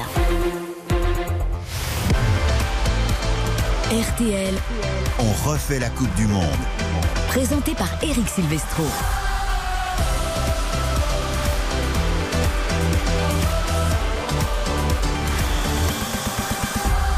La Coupe du Monde, la deuxième partie jusqu'à 22h tous les soirs, du lundi au jeudi, avant les grands directs à partir de demain avec le début des quarts de finale de cette Coupe du Monde. Pays-Bas-Argentine, ce sera la grande affiche avec Lionel Messi et Memphis Depay, notamment demain à partir de 20h, avec au commentaire évidemment Hugo Hamelin pour ce match en intégralité. Auparavant, Croatie-Brésil, ce sera à 16h avant samedi, Maroc-Portugal, 16h également, et Angleterre-France à 20h. Nous allons évidemment longuement parler avec nos spécialistes Xavier Domergue, Karine Galli et Bruno Constant, notre voix anglaise, de ce France-Angleterre. Et nous allons nous prêter à ce petit jeu du 11 des deux équipes mélangées. Nous allons choisir chacun notre tour. Pour chaque poste, si nous choisissons le joueur anglais ou le joueur français, nous ferons les comptes à l'arrivée pour savoir qui est favori de cette rencontre, s'il y a plus d'anglais ou plus de français dans notre 11 titulaire, notre 11 idéal de ce France-Angleterre. Ce sera la première, le premier affrontement entre ces deux nations géantes du football dans une grande compétition. Ce néant historique, c'est étonnant quand même, on en parlera également. Euh, Pourquoi autant de rivalité alors qu'il n'y a pas eu de grandes confrontations dans les très grandes compétitions? Et puis nous évoquerons les autres quarts de finale évidemment. Arsène Wenger également qui fait machine arrière sur le mondial tous les deux ans. Vous savez, lui, l'un des porte-parole de la FIFA, poussé pour une Coupe du Monde tous les deux ans, eh bien il revient un petit peu en arrière Arsène Wenger, mais par contre est bien, euh, a bien apprécié le mondial hivernal et ça on a envie de retenter l'expérience du côté de la FIFA. Nous demanderons à nos spécialistes ce qu'ils en pensent. Et puis on sortira un tout petit peu en fin d'émission de la Coupe du Monde pour évoquer l'actu de la Ligue 1 parce que dans moins d'un mois la Ligue 1 reprend avec un joueur Marco Verratti qui s'apprête à prolonger son contrat au Paris Saint-Germain une nouvelle fois. Il est arrivé dites-vous bien, en 2012, Marco Verratti. Ce sera l'homme quasiment d'un seul club au Paris Saint-Germain. Et puis l'OL qui s'inquiète, toujours pas de signature, toujours pas de vente. La deadline d'hier soir fixée est passée et pourtant on s'accorde un nouveau délai. Pourquoi, comment? On vous donne la réponse d'ici 22h. Toutes les veilles de match, les paris euh, de euh, on refait la Coupe du Monde. On va se concentrer évidemment sur les deux rencontres de demain, les deux premiers quarts de finale Croatie-Brésil et Pays-Bas-Argentine. Voici les cotes. La victoire de la Croatie. Si vous avez envie d'être supporter croate, il y a un petit peu d'argent à se faire. 9,50 la victoire sèche de la Croatie. 10 euros de misée, 95 euros de gagné. 5,15 le match nul. 10 euros de misée, 51,50 euros de gagné. Et 1,34 la victoire brésilienne. Les Brésiliens évidemment favoris de cette rencontre. 10 euros de misée, 13,40 euros de gagné. Et puis pour Pays-Bas-Argentine, qui sera le match du soir en direct sur RTL, 3,70 la victoire néerlandaise, 10 euros de mise et 37 euros de gagné. 3,15 le match nul, 10 euros de mise et 31,50 euros de gagné. Et 2,20 la victoire argentine. Favori l'Argentine, mais moins que le Brésil, 10 euros de misée, 22 euros de gagné. Karine, qui est plutôt inspirée depuis le début de la compétition. Je vous propose, mon cher Eric, un my match pour ce match entre la Croatie et le Brésil avec une cote à 11,50. Les deux équipes qui marquent, c'est non. Les buteurs, j'en ai deux, Vinicius Junior et Neymar. Pour l'instant, on rappelle que chacun de ces deux Brésiliens ont marqué un but dans cette compétition. Résultat final, Brésil et nombre de buts plus de 2,5 cote à 11,50. C'est noté. Neymar sur penalty, vous pouvez presque le rajouter, ça fera monter la cote, puisque s'il y a un penalty, c'est lui qui le tirera. C'est vrai. Et les, les Croates vont avoir du mal peut-être à ne pas en concéder. Euh, Xavier Alors, je vais vous proposer deux my match, un sur Croatie-Brésil et un sur Pays-Bas-Argentine, avec nos amis de, de Winamax. Donc, je vois la victoire du Brésil, euh, comme Karine, visiblement. Euh, les deux équipes marquent, oui, en revanche. Euh, buteur multichance, Vinicius ou Ivan Perisic, ça nous fait une cote de 5,40. Voilà pour Croatie-Brésil. Du côté de Pays-Bas-Argentine, je vois une victoire, on a un petit peu évoqué dans la première heure de d'en refait la Coupe du Monde. Je vois une victoire des Pays-Bas face à, à l'Argentine, deux équipes qui sont assez solides défensivement, mais qui offensivement manquent de, de créativité. Je pense aux Argentins notamment. Donc les Pays-Bas, pourquoi pas euh, s'imposer demain. Les deux équipes marquent, oui, score exact, multichance 2-1 ou 3-2 pour les Pays-Bas. Buteur multichance Memphis ou Julian Alvarez, ça nous fait une cote de 14. 14, j'aime bien cette cote et pourquoi pas les Pays-Bas en effet contre l'Argentine, même si les deux équipes pour l'instant n'ont pas montré euh, grand-chose en termes de jeu collectif. Voilà pour les paris du soir, avec modération évidemment. Vous ne pariez que l'argent que vous avez et vous considérez à la base que cet argent est perdu. Si vous avez une bonne surprise à l'arrivée, c'est tant mieux. Il faut être responsable évidemment, se faire plaisir pendant cette Coupe du Monde, mais toujours en faisant attention à son budget. Préparez un stylo, une feuille, votre ordinateur avec votre souris, une belle page blanche, parce que juste après la pub, on fait notre 11 idéal, français ou anglais, sur chaque poste et on fait les comptes à l'arrivée. Ce sera le 11 idéal de France-Angleterre juste après ça. RTL, on refait la Coupe du Monde. On refait la Coupe du Monde. Eric Silvestro sur RTL. Nous sommes ensemble jusqu'à 22h avec Xavier Domergue, avec Karine Galli, avec Bruno Constant et avec vous tous, chers auditeurs et auditrices de RTL, à 48 heures désormais du match France-Angleterre, même un peu moins, puisqu'il est 21h11. On sera en début de seconde période en espérant que les Bleus mènent déjà au score, évidemment. On va jouer au petit 11 idéal de ces deux équipes. Le principe, c'est très simple poste par poste, on décide si on choisit le joueur titulaire de l'équipe de France ou le joueur titulaire de l'équipe d'Angleterre et on fait les comptes à l'arrivée. On débute évidemment, chers amis, par le gardien de but, Hugo Lloris ou Jordan Pickford? Alors, qui on met dans les buts? Hugo Loris, mille fois. Mais bien sûr, parce que Hugo Loris, en fait, c'est dingue. Je vois un petit peu des critiques là depuis le début de la compétition, mais je suis désolé. Effectivement, sa relance, parfois au pied, est hasardeuse. Il a des tenues qui ressemblent à des pyjamas, mais on lui demande de faire les arrêts qu'il faut et de nous sauver quand il faut. Est-ce qu'il le fait? Oui. Est-ce qu'il le fait lors des grandes compétitions? Oui. Est-ce qu'il a fait l'arrêt qu'il fallait face à la Pologne quand il y avait 0-0 C'est un grand oui. Donc Lloris. Bien sûr. Xavier Domergue. Alors Jordan Pickford a fait l'arrêt qu'il fallait face au Sénégal dans la première demi-heure où les Anglais étaient quand même sacrément secoués. Euh, malgré tout, je rejoins complètement Karine. Pour moi, c'est Hugo Lloris qui, qui est très très loin devant Jordan Pickford parce que l'arrêt qu'il faut faire, il le fait depuis de nombreuses années, aussi bien avec euh, Tottenham qu'avec l'équipe de France, c'est ce qui nous avait permis notamment d'aller chercher ce titre de champion du monde en 2018. Donc euh, Hugo Lloris, sans aucun doute. Attention, Pickford aussi, il a fait l'arrêt qu'il fallait hein, euh, dans le match précédent. Alors Bruno Constant, est-ce qu'on met Pickford ou est-ce qu'on met Hugo Lloris? J'aime beaucoup les gardiens anglais, ils m'ont souvent fait rire, même si Pickford est plutôt, Un peu moins, plutôt régulier euh, dans les grands tournois. Il a plutôt été bon, et notamment face au Sénégal, euh, mais je vois pas comment on peut pas mettre Hugo Loris. Moi, je suis toujours aussi effaré par les critiques sur Loris. J'ai l'impression qu'on a, enfin, on a quand même un des meilleurs gardiens au monde. Il sera seul recordman des sélections en bleu demain. Sans en plus, Ouais. en passera plus- définitivement devant Thuram. Et, et- et en plus, sur sa longévité, à bientôt 36 ans, quand on voit, enfin, un- comme on- en Angleterre, on dit, on, on est, il est fit. Il est, il est affûté. Un mot que je n'ai plus entendu depuis quelques années. Il est, enfin, il est, c'est, c'est, c'est assez rare, moi, je trouve, de voir un gardien de 36 ans affûté comme lui. Et, et en Angleterre, notamment son coéquipier Eric Dyer de Tottenham, dit de lui que c'est Benjamin de Button. Ah, Ouais. il vieillit jamais. Il vieillit jamais. Il rajeunit presque avec l'âge. On lui souhaite pas la même fin quand même. Eric d'ailleurs, lui, vieillit. hein. Mais depuis longtemps. ouais. Ouais, surtout dans les courses. Ouais. Euh, donc pour l'instant, ça fait 1-0 pour la France. On est tous d'accord. Euh, moi, Eric je mets Lloris aussi. Je mets Lloris aussi. Euh, vous avez à peu près tout dit. Donc pas de débat sur le gardien de but. C'est Hugo Lloris. France 1, Angleterre 0. Poste de latéral droit. Jules Koundé ou Kyle Walker? Karine Galli. Oh, ben là, je crois qu'on va tous être d'accord. hein. Ben, écoutez, c'est une vraie surprise, mais je vais choisir Kyle Walker. Bah oui, oui. Non, ben, enfin là, il n'y a pas photo. Je veux dire, moi, je suis quand même très inquiète Ah, Peut-être qu'on va avoir samedi. des arguments. euh. Euh, pour euh, Jules Koundé, bah, appelez la famille de Jules Koundé peut-être, mais sinon je vois pas. Non, mais moi je suis très inquiète samedi pour euh, Jules Koundé. Kyle Walker, on l'a dit, c'est un arrière droit de très très haut niveau. C'est l'homme qui peut gêner Kylian Mbappé. Il a tout, Kyle Walker, donc il y a absolument pas photo. Xavier? Ouais, oui, je vais pas, vais pas faire de grandes surprises non plus. hein. Je, vais, je vais aller vers Kai Walker. C'est un, c'est un latéral de, de grande expérience. C'est un homme qui connaît déjà ce rôle-là et qui, c'est son premier métier. hein. Son premier rôle, ça a été d'être défenseur latéral droit. Il maîtrise le poste à la perfection. Il va honorer sa 73e sélection avec ce maillot des Three Lions face à l'équipe de France. Et Jules Koundé, pour toutes les raisons qu'on a données déjà depuis, euh, depuis bon nombre de semaines, est un défenseur central de formation et non en latéral. Donc, quand on nous demande de choisir l'un ou l'autre, pour moi, ça paraît évident. Kyle Walker.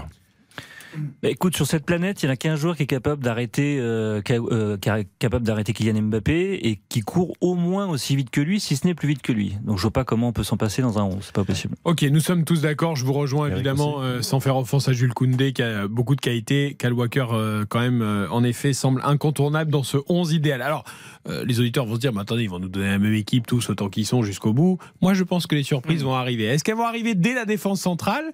J'ai une petite interrogation. Alors, euh, défenseur axial droit. On donne la charnière Non, on fait Non, non, axial, axial axial droit. On donne pas la Axial charnière droit. Si, si, Axial axial droit d'abord. Stones ou Varane D'accord.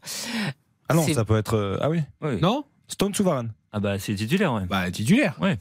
Non, mais après, peut-être que euh, Didier Deschamps ou euh, euh, Gary Southgate nous feront une surprise, mais dans, le- sur le Ah, principe, c'est chercher Marcel de Sailly hein, non plus. hein. Oui, tu voulais mettre qui Laurent Blanc Ah non, non, enfin, allez-y. Non, mais là, là, on joue sur les titulaires potentiels. Après, peut-être qu'il y aura un changement, mais. Tout à fait. Donc je choisis Varane. D'accord.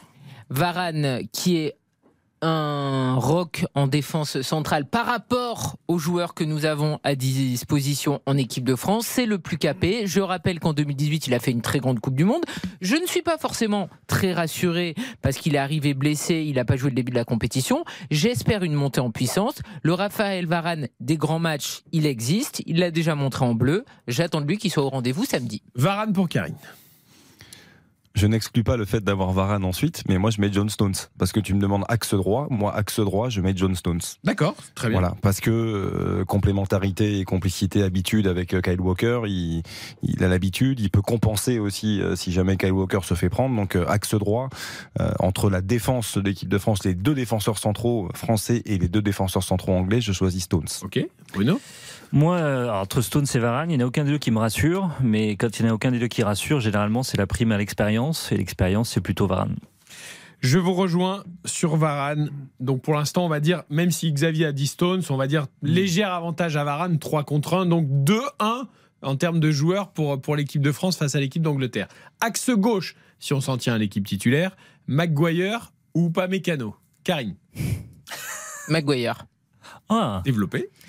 Bah écoutez, euh, Maguire, c'est évidemment le défenseur que tout le monde aime euh, critiquer, que tout le monde aime vilipender. C'est bien que euh, Southgate ait continué à lui faire confiance alors qu'il jouait euh, plus beaucoup dans son club de Manchester United et son début de compétition est réussi. Je rappelle qu'il avait également fait un bon euro à la maison. Et Upamecano, moi, je suis désolé, hein, mais je suis absolument pas rassuré. Il a réussi son début de Coupe du Monde, mais l'adversité était très faible et j'ai toujours, malheureusement, en tête le Upamecano dépassé dans certains matchs de l'équipe de France, donc Maguire. Ouais, Donc c'est là où- Varane. C'est là où ça m'embête. Donc Varane. Donc moi j'étais parti mais- sur Varane. Varane je- axe je- gauche je et. Stones, et Stones axe droit. Ça, donc ça peut fonctionner quand même. pas d'Upamecano ni de Maguire dans, dans ma charnière. D'accord, donc Varane. Varane. Ok.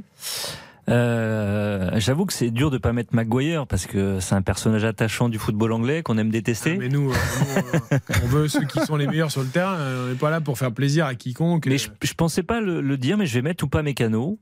Et j'étais pas fan de ce joueur, notamment sur ses premiers pas en équipe de France. Et je dois avouer que sur ce début de Coupe du Monde, bah, il est assez bluffant.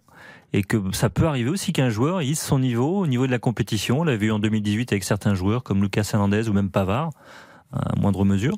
Donc ou pas Mécano. Ou pas Mécano, très bien. Alors écoutez, on va l'écouter ou pas Mécano, parce que d'ailleurs pas Mécano, il était en conférence de presse aujourd'hui, et la question lui a été posée s'il allait parler à Hugo Lloris pour avoir des conseils euh, s'il est au marquage d'Harry Kane, puisqu'évidemment Hugo Lloris joue depuis 9 ans Mm. euh, à Tottenham avec Harry Kane. On va parler, c'est sûr même. euh, Parce que ouais, c'est des, des coéquipiers euh, à Tottenham, mais euh, je pense qu'aujourd'hui on va faire de la vidéo, donc on aura le temps euh, de parler de ça à table. Et euh, après, euh, Harry je connais, je connais la façon euh, dont il joue. C'est un attaquant qui aussi vient chercher les ballons, qui aime toucher le ballon et après qui court dans la surface. Donc c'est sûr, il faudra, faudra être attentif et prêt.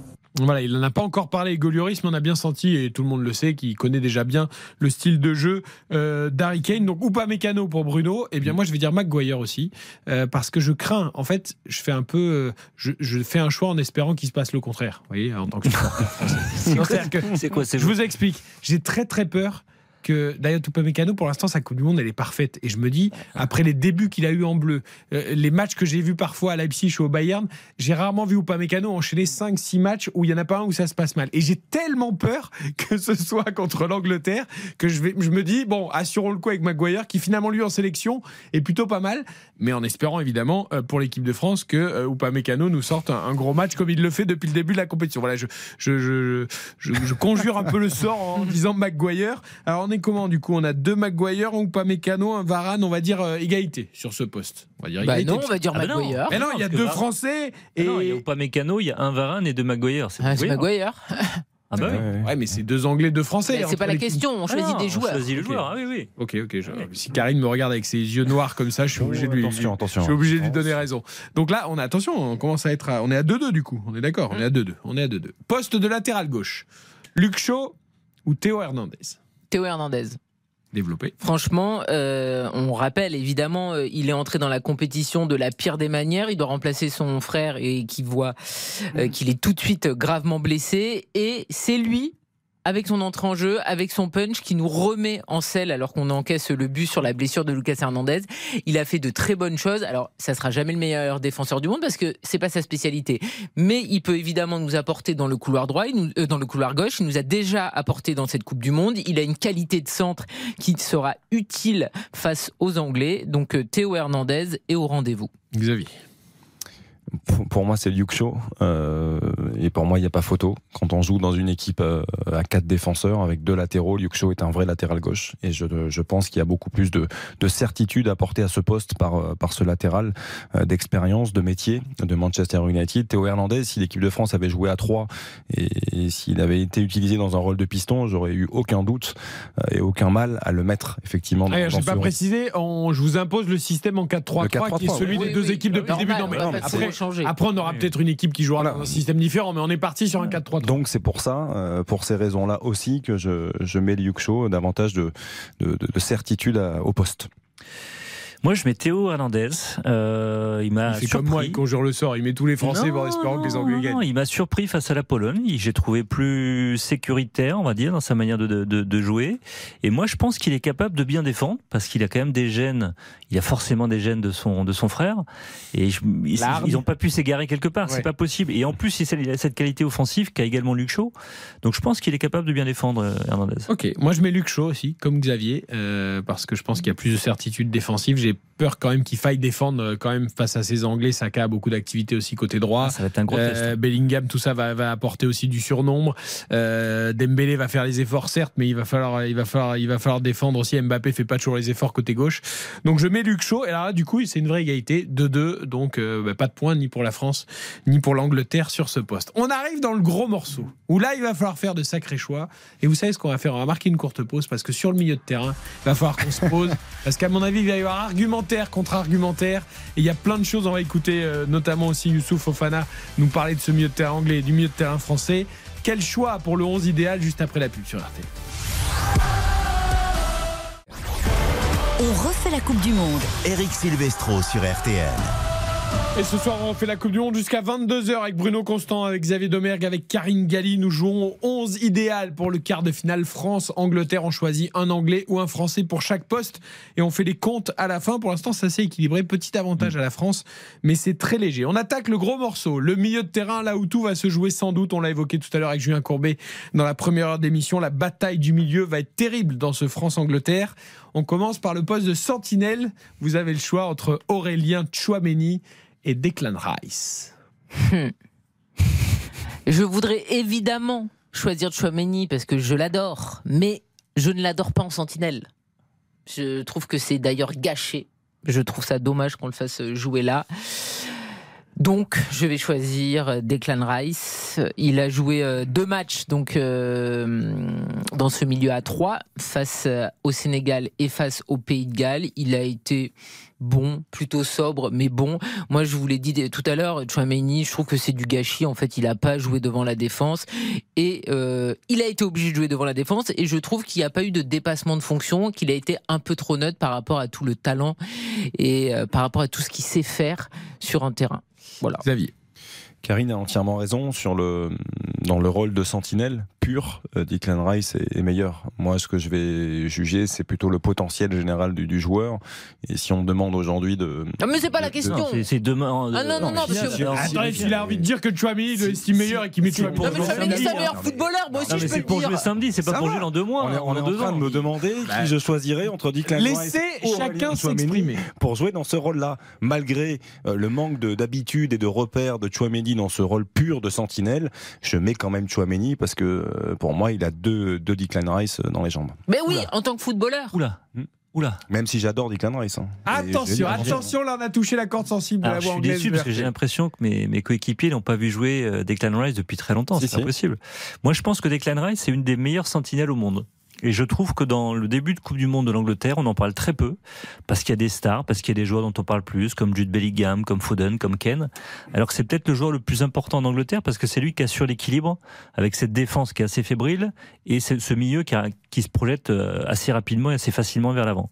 Et moi, Enfin, Bruno, Declan Rice. fais un peu des caisses. Pays de Galles, il n'y avait pas d'opposition, donc il est bon, mais, il y a ok. une opposition avec la Pologne et, et l'Australie. Non, mais tu nous dis que depuis la Coupe du Monde, c'est un des milieux, c'est un des meilleurs milieux. Ah, Sénégal, et face au Sénégal, Sénégal, il a été bon, meilleur. mais tu t'es pas dit, euh, mon Dieu, euh, J'ai même pas un- attendu la Coupe du Monde pour savoir que Declan Rice, il est fantastique. Non, et non, je mais là, on pense parle que de la Coupe du Monde, je pense que l'été prochain, il signera dans un grand club, que ce soit Chelsea ou, ou Manchester United ou Manchester City, parce qu'il est fantastique. Et ça fait très longtemps que l'Angleterre a pas eu un joueur comme ça. Et surtout, ils ont, je me demande s'ils ont déjà eu un joueur comme ça pour jouer dans la défense aussi fort que lui. Donc Declan Rice. Donc Declan Rice. Eh bien, moi, je rejoins Xavier. Je mets Chouameni. Parce que justement, je trouve que tu te rends compte, 22 ans, première Coupe du Monde, tu joues au Real Madrid. T'es- annoncé comme le futur taulier du milieu des Bleus et tout, et on te fait jouer dans un rôle qui n'est pas le tien, et en plus, au-delà du rôle qui n'est pas le tien habituellement dans un système qui n'est pas le tien, on te demande en plus de mettre le frein à main et de jouer sobre alors que t'as qu'une envie quand t'as 22 ans, c'est de tout exploser dans la Coupe du Monde.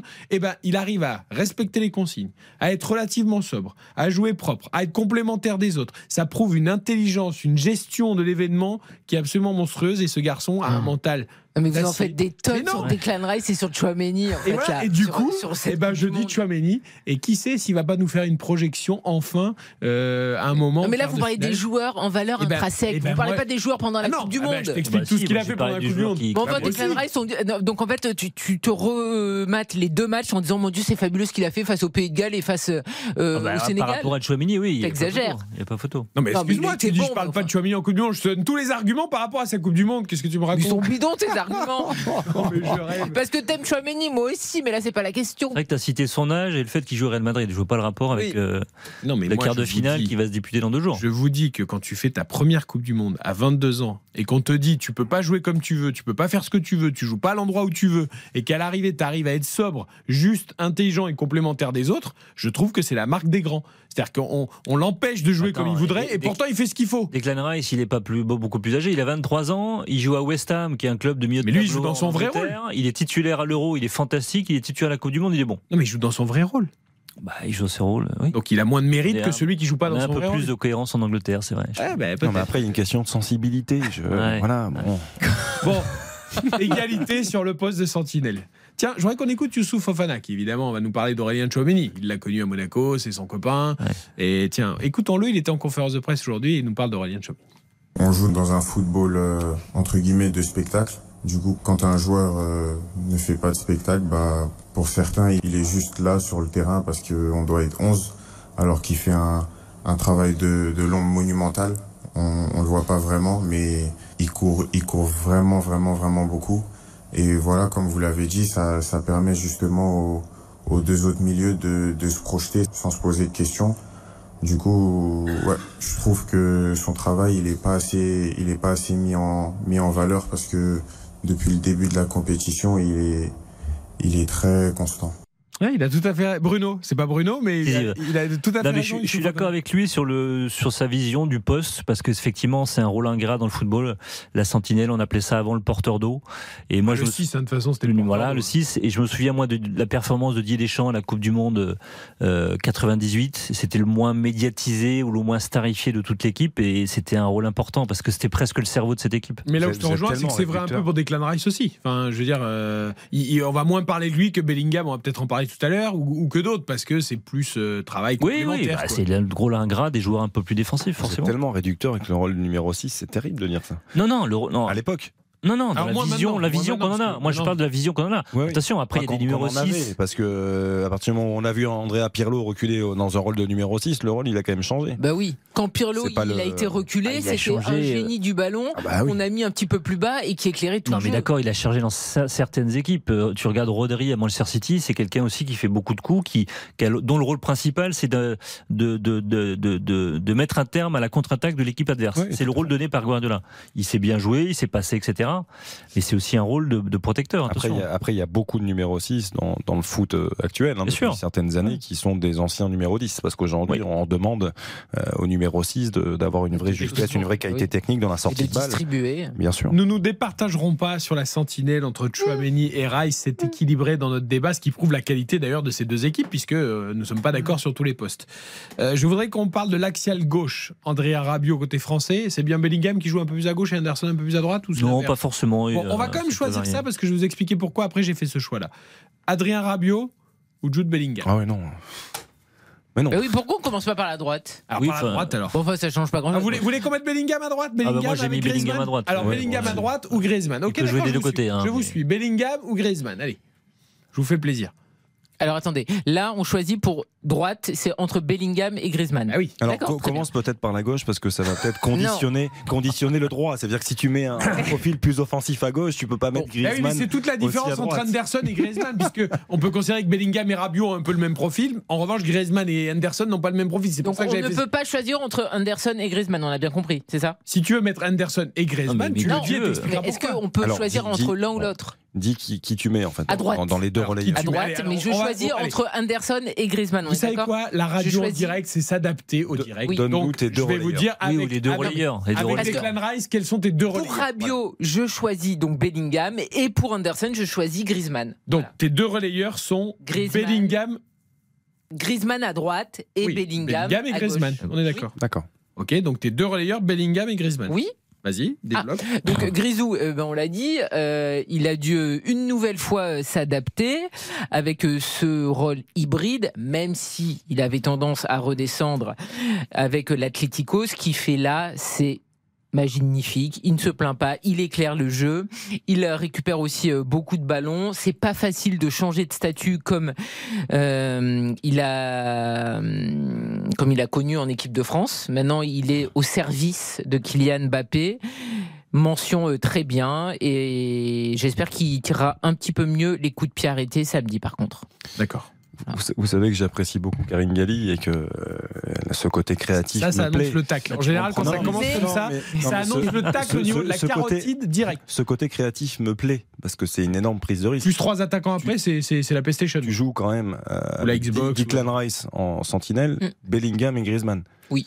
D'accord. Donc Declan Rice, il va faire le boulot pour tout le monde. quoi. Bah, il va- il va- Grisou, c'est il, aide aussi. non mais bien sûr que c'est son rôle. Non mais ce que je veux dire c'est que voilà, moi je Non, mais je- ils veulent des équipes pas équilibrées, Xavier, c'est leur droit. Laisse-les il a- choisir. Attention, à Bellingham, il défend aussi. euh, Dites pas non que mais c'est- évidemment, c'est pas ça n'est pas qu'un créateur. Effectivement, on est d'accord. Bruno. Sinon, on met Mais- trois Gattuso au milieu de terrain, on n'en parle plus. on est en train de- mais non, Ah, c'est comme ça qu'on a gagné la Coupe il du Monde. mis trois- il aurait mis trois Pirlo. hein. Mais non, parce qu'il faut un peu de, Bon, alors, de- qui tu mets, toi de fantaisie quand même. Non, je, je mets Adrien Rabiot, euh, relayeur gauche, parce que je pense qu'il a besoin aussi de, de montrer euh, tout son travail, tout son... Et qui fait une grande Coupe du Monde. et qui fait une grande Ah, Coupe du on en Monde. fait des tonnes aussi. Il fait une grande non, Coupe non, du Monde, Karine, arrêtez Ah, de. oui. Karine, C'est pas possible non, ça. Oui, c'est vrai, vrai, il fait une On en Coupe du fait Monde. des Il fait une grande Coupe du Monde. non, on n'en fait pas des mais tonnes. on est au stade des quarts de finale qui n'ont pas été encore pas joués. Et vous, me dites qu'il fait, hein. et, vous me dites qu'il fait déjà une grande Coupe du Monde. Mais calmez-vous, attendez un peu. Si, alors si quelqu'un dit que Dembélé fait une grande Coupe du Monde, qu'on en fasse des tonnes, je veux bien l'entendre, parce que Dembélé contre la Pologne, il est troisième passé match, à côté.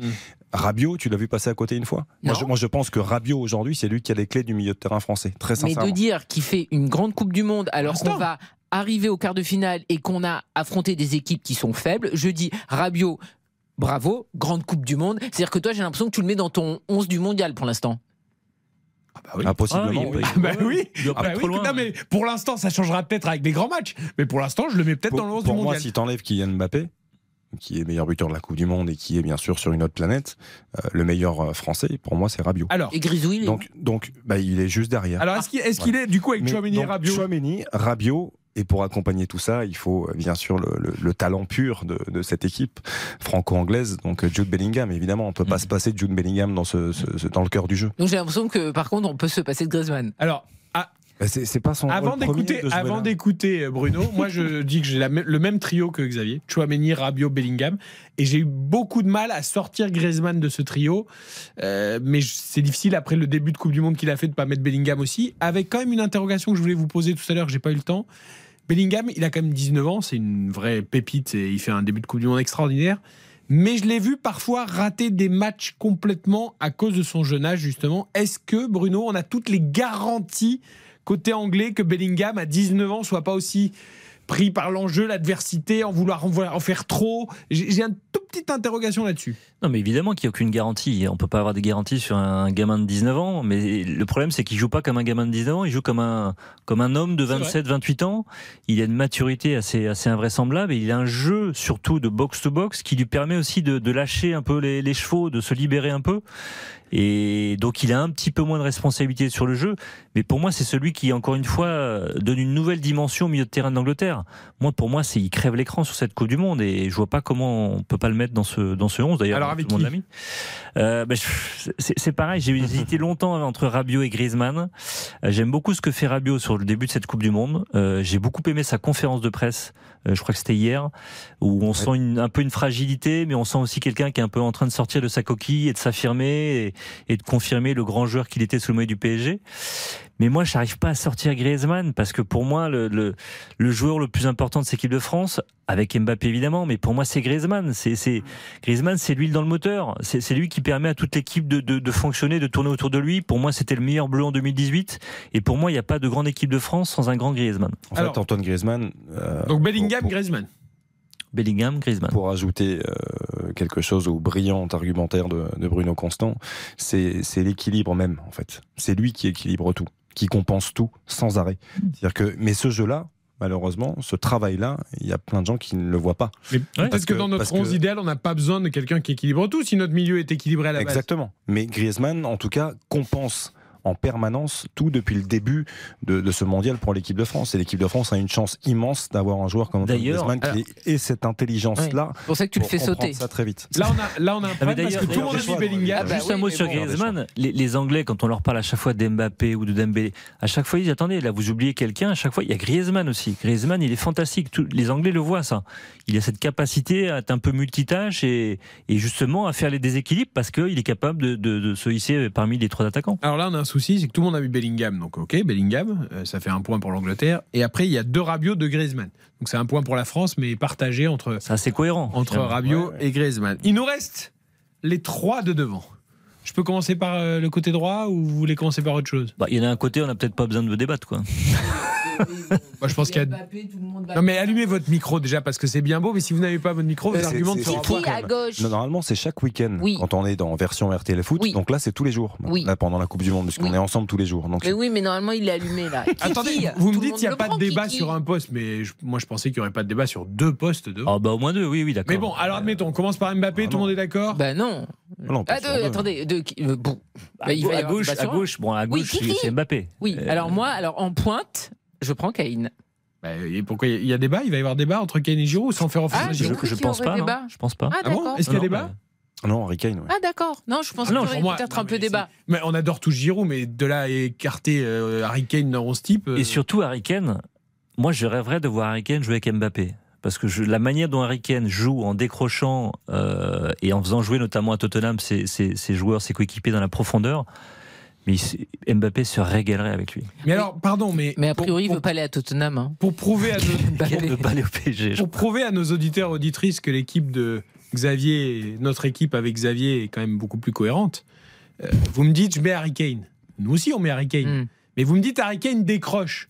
Mhm. Alors pourquoi garder Griezmann du coup? Si Harry Kane décroche, ils vont se marcher dessus. Il joue pas en 10, ce Griezmann. Ah, il joue pas en 10, mais On a il fait un il 4-3-3. fait quand même le lien, tu vois. Et donc en fait, ils vont, beaucoup, hein, ils vont quand se marcher euh, dessus, là, les amis. Alors que chez mais nous, vous- c'est plus cohérent, vous voyez. sous-estimez l'intelligence de Griezmann et Harry Kane. Pas du tout, mais ça va même. faire beaucoup quand même. Eh oui. Bellingham, Griezmann et Kane qui décrochent. Eh oui. euh, il Votre équipe, elle va se marcher dessus. hein. Réfléchissez. Les joueurs intelligents ne se marchent pas dessus. vous êtes sûr que vous voulez pas changer quelque chose dans votre équipe parce qu'elle est quand même pas très cohérente. Et en plus, en plus l'avantage avec Kane, c'est qu'il n'y a pas de, de problème d'ego. Contrairement à d'autres joueurs qui auraient pu jouer avec euh, Griezmann. Fantastique, fantastique. Alors, il nous reste du coup à droite. Alors moi, je vais Est-ce choisir. qu'il y a débat à droite? Mais à gauche, il y a, euh, à gauche on a, on a Oui, tous- oui. Kiki. Mbappé. Oui. Mbappé et Kane, on est tous d'accord là-dessus. Oui. Moi, je vais choisir Foden. Foden pour Karine, à droite. Ok. Euh, développe. Je- alors, euh, parce que je ne choisis pas Dembélé. Pourquoi non, mais franchement, Dembélé, les deux Tu premiers pas, hein. matchs, j'ai trouvé qu'il était en progression, qu'il euh, faisait beaucoup de choses dans son couloir droit, beaucoup d'activités, qu'il était juste, qu'il poussait pas trop son ballon, qu'il aidait défensivement. Et puis, face à la Pologne, moi je suis désolé, j'ai revu un petit peu le côté poulet sans tête qui m'a agacé. Poulet sans Phil- Oui, tout à fait. Et surtout, râler, euh, des, des gestes d'humeur étonnants. Il avait super bien réussi son début de Coupe du Ouais, mais il y avait peut-être une raison à ça. Ah, Euh, moi, j'ai revu encore une fois le position moyen, position moyen de tous les joueurs d'équipe de France. Et en fait, euh, Dembélé, il est totalement isolé à droite. Et en fait, tout le jeu de l'équipe de France était à gauche. Et on l'a totalement zappé de, de la construction du jeu. Et les Anglais ont commencé à regarder ça parce qu'on dit c'est bien beau de, de, de, vouloir tous se concentrer sur ce que va faire Mbappé, mais n'oubliez pas Dembélé. Moi, je pense que ça peut être le match contre l'Angleterre, ça peut être vraiment un match pour Dembélé. Il peut se révéler, il peut être ce- celui qui va tout faire basculer parce qu'on va le délaisser un peu. Il a un talent fou. Moi, je trouve qu'il il prend pas assez de risques dans, son jeu. Je retrouve pas celui du, Barça. T'es en train de me dire que tu mets Dembélé là. Ah. Bah non, parce que Phil Foden, euh, c'est c'est quand même un coup de cœur. Moi, je le suis, de, je Vous suis avez depuis. tout un foin sur Dembélé pour Je le finalement suis être depuis. Mais non, mais parce qu'il devrait montrer En plus, plus. je me suis dit, il a mis Théo Hernandez parce qu'il va penser que Dembélé va prendre le dessus Mais sur non. Luke Shaw et tout, mais c'est pas cohérent. Non mais Foden, Foden, c'est un- moi je suis depuis 5 ans, depuis qu'il jouait avec les U17 anglais, et c'est une merveille. C'est- Il n'y a rien d'un joueur anglais en fait, ce joueur. Il est fantastique, il pourrait être euh, espagnol, il pourrait être argentin. Il a tout pour lui, il a tout pour lui, et j'espère qu'il va euh, briller dans un grand match face à l'équipe de France et face à un adversaire qui peut lui laisser beaucoup beaucoup de champ, même s'il jouera à gauche contre la contre la France, je, le mettrai à droite euh, dans notre 11. Il va jouer à gauche? Bah Ah oui, oui, je il va pense jouer à qu'il va jouer à gauche. oui. Il est plus à l'aise plus à l'aise à gauche. Ah oui. Oui, il va jouer à gauche avec euh, après. Il y aura Saka à droite. Mais Saka, à mon Ouais. avis, par rapport à ce qu'il a montré depuis le Ah, début. c'est difficile de le sortir, Ouais, Saka, sauf si le système change. Et alors là, on- ça sera un autre Bon, là, nous, dans notre 11, on est en train de chercher Foden ou Dembélé euh, à droite. Ou Saka Euh, non, Phil Foden. Phil Foden, il y a pour toutes les raisons qu'a donné Bruno. Je veux dire, c'est quand on aime le football, on est obligatoirement touché par ce genre de joueur. Il a, il a une sensibilité technique. Il, il voit les choses avant les autres. il- C'est un joyau, c'est un talent. Euh, et voilà, on, on est fan de foot pour ça pour euh, voir des joueurs comme ça débuter. Et ce qui lui, le seul truc qui lui manque peut-être, c'est l'efficacité encore sur certains matchs, parce que euh, demain ce sera, enfin samedi, ce sera sa 22e sélection. Il a marqué que trois buts avec ce maillot anglais. Trop peu. Mais c'est la seule chose qu'on peut lui reprocher, parce qu'il fait des différences en permanence et euh, ça pue tellement le football. Quoi. Je suis désolé pour l'expression, mais c'est que du bonheur. Je mets Foden aussi. Et alors, vous n'allez pas en croire vos oreilles pour les résultats. Nous sommes tous à 5 joueurs d'une équipe et 6 joueurs d'une autre équipe. Anglais. C'est quand même très équilibré. Mais les trois voix françaises de cette antenne ont refait la Coupe du Monde. Karine Galli, Xavier Domergue et moi-même. Nous sommes à 6 joueurs anglais pour 5 joueurs français dans notre 11 idéal. Et Bruno Constant, qui est notre voix anglaise sur l'antenne de RTL, lui est à 6 français et 5 anglais. Incroyable. C'est incroyable. Je pense que là-dedans, il y a.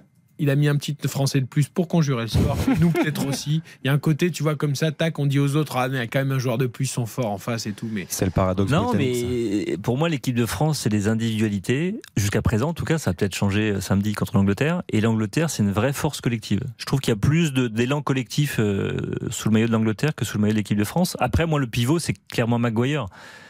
Maguire, ça peut être un joueur fantastique, hein, mais il- contre le Sénégal, il m'a quand même vraiment fait peur. Et je, pense que l'équipe de France devrait vraiment l'attaquer, notamment Dembélé, s'ils vont le pousser un peu à la faute et le presser, euh, ça peut faire mal. Moi, je me dis juste qu'on joue souvent à ce jeu du 11 idéal et il y a quand même souvent.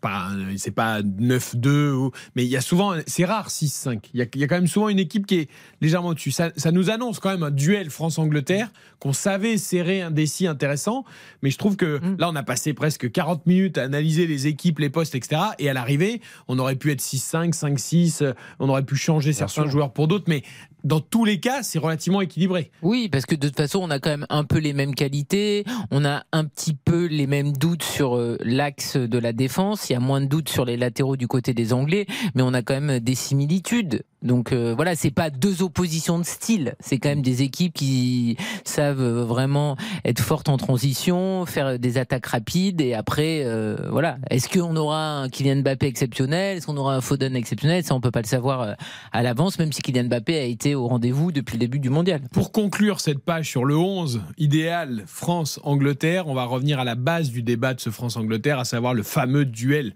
entre Walker et Mbappé. Aujourd'hui, Youssouf Fofana a été interrogé euh, sur les propos de Kyle Walker. Oui, d'une Euh, manière qui m'a pas plu, mais je dirai après. Justement, mais je vais expliquer la question, puisque la question c'était est-ce que Walker parle trop Ouais. par rapport à la confiance entre guillemets qu'il a affichée Pourtant, il était très respectueux d'FMP. oui, pas vrai, ça, en plus, Oui, oui. hein. Non, non, mais la Ah question lui a été posée à Youssouf Fofana comme ça. Je vous la Oui, livre telle quelle. Je ne vais pas sûr. déformer la question. Après, on pourra débattre de la question. Mais est-ce que Walker a trop parlé sur son côté? Je me sens confiant. J'ai pas peur de Kylian Mbappé. Écoutez la réponse de Youssouf Fofana. Non, c'est, tout à son honneur s'il sait comment stopper Kylian. En attendant, il y a 19 autres équipes en, en Ligue 1 qui attendent la solution. Et les autres en Ligue des Champions. Après, bah, la vérité, elle est, elle est sur le terrain. Et on verra, on verra ce que ça donne. Mais personnellement, en, tant que Français, on, on a tous confiance en, en Kylian. Voilà. Que Walker se prépare quand même, il va voir ce qu'il va voir. Ah, Non, évidemment, mais- là, on joue un peu avec les mots, euh, Bruno. Non, alors c'est Damien Degord de l'équipe que je connais très bien, qui est un ami qui a posé la question de manière un peu provocatrice. Euh, Il a été bon, Damien Degord, sur les confs, parce qu'il avait aussi posé à Deschamps bah, il avant est la bon, Tunisie. il tend les perches comme il faut. Il pour, avait euh, posé à ouais. Deschamps avant la Tunisie est-ce qu'il faut ménager le physique d'Mbappé Ouais, ou son ouais. ego C'est un malin. parfait. Bah, un il malin. pose des bonnes questions parce que Bien il y a sûr. des questions qui mais bien sont sûr. évidemment lambda parfois.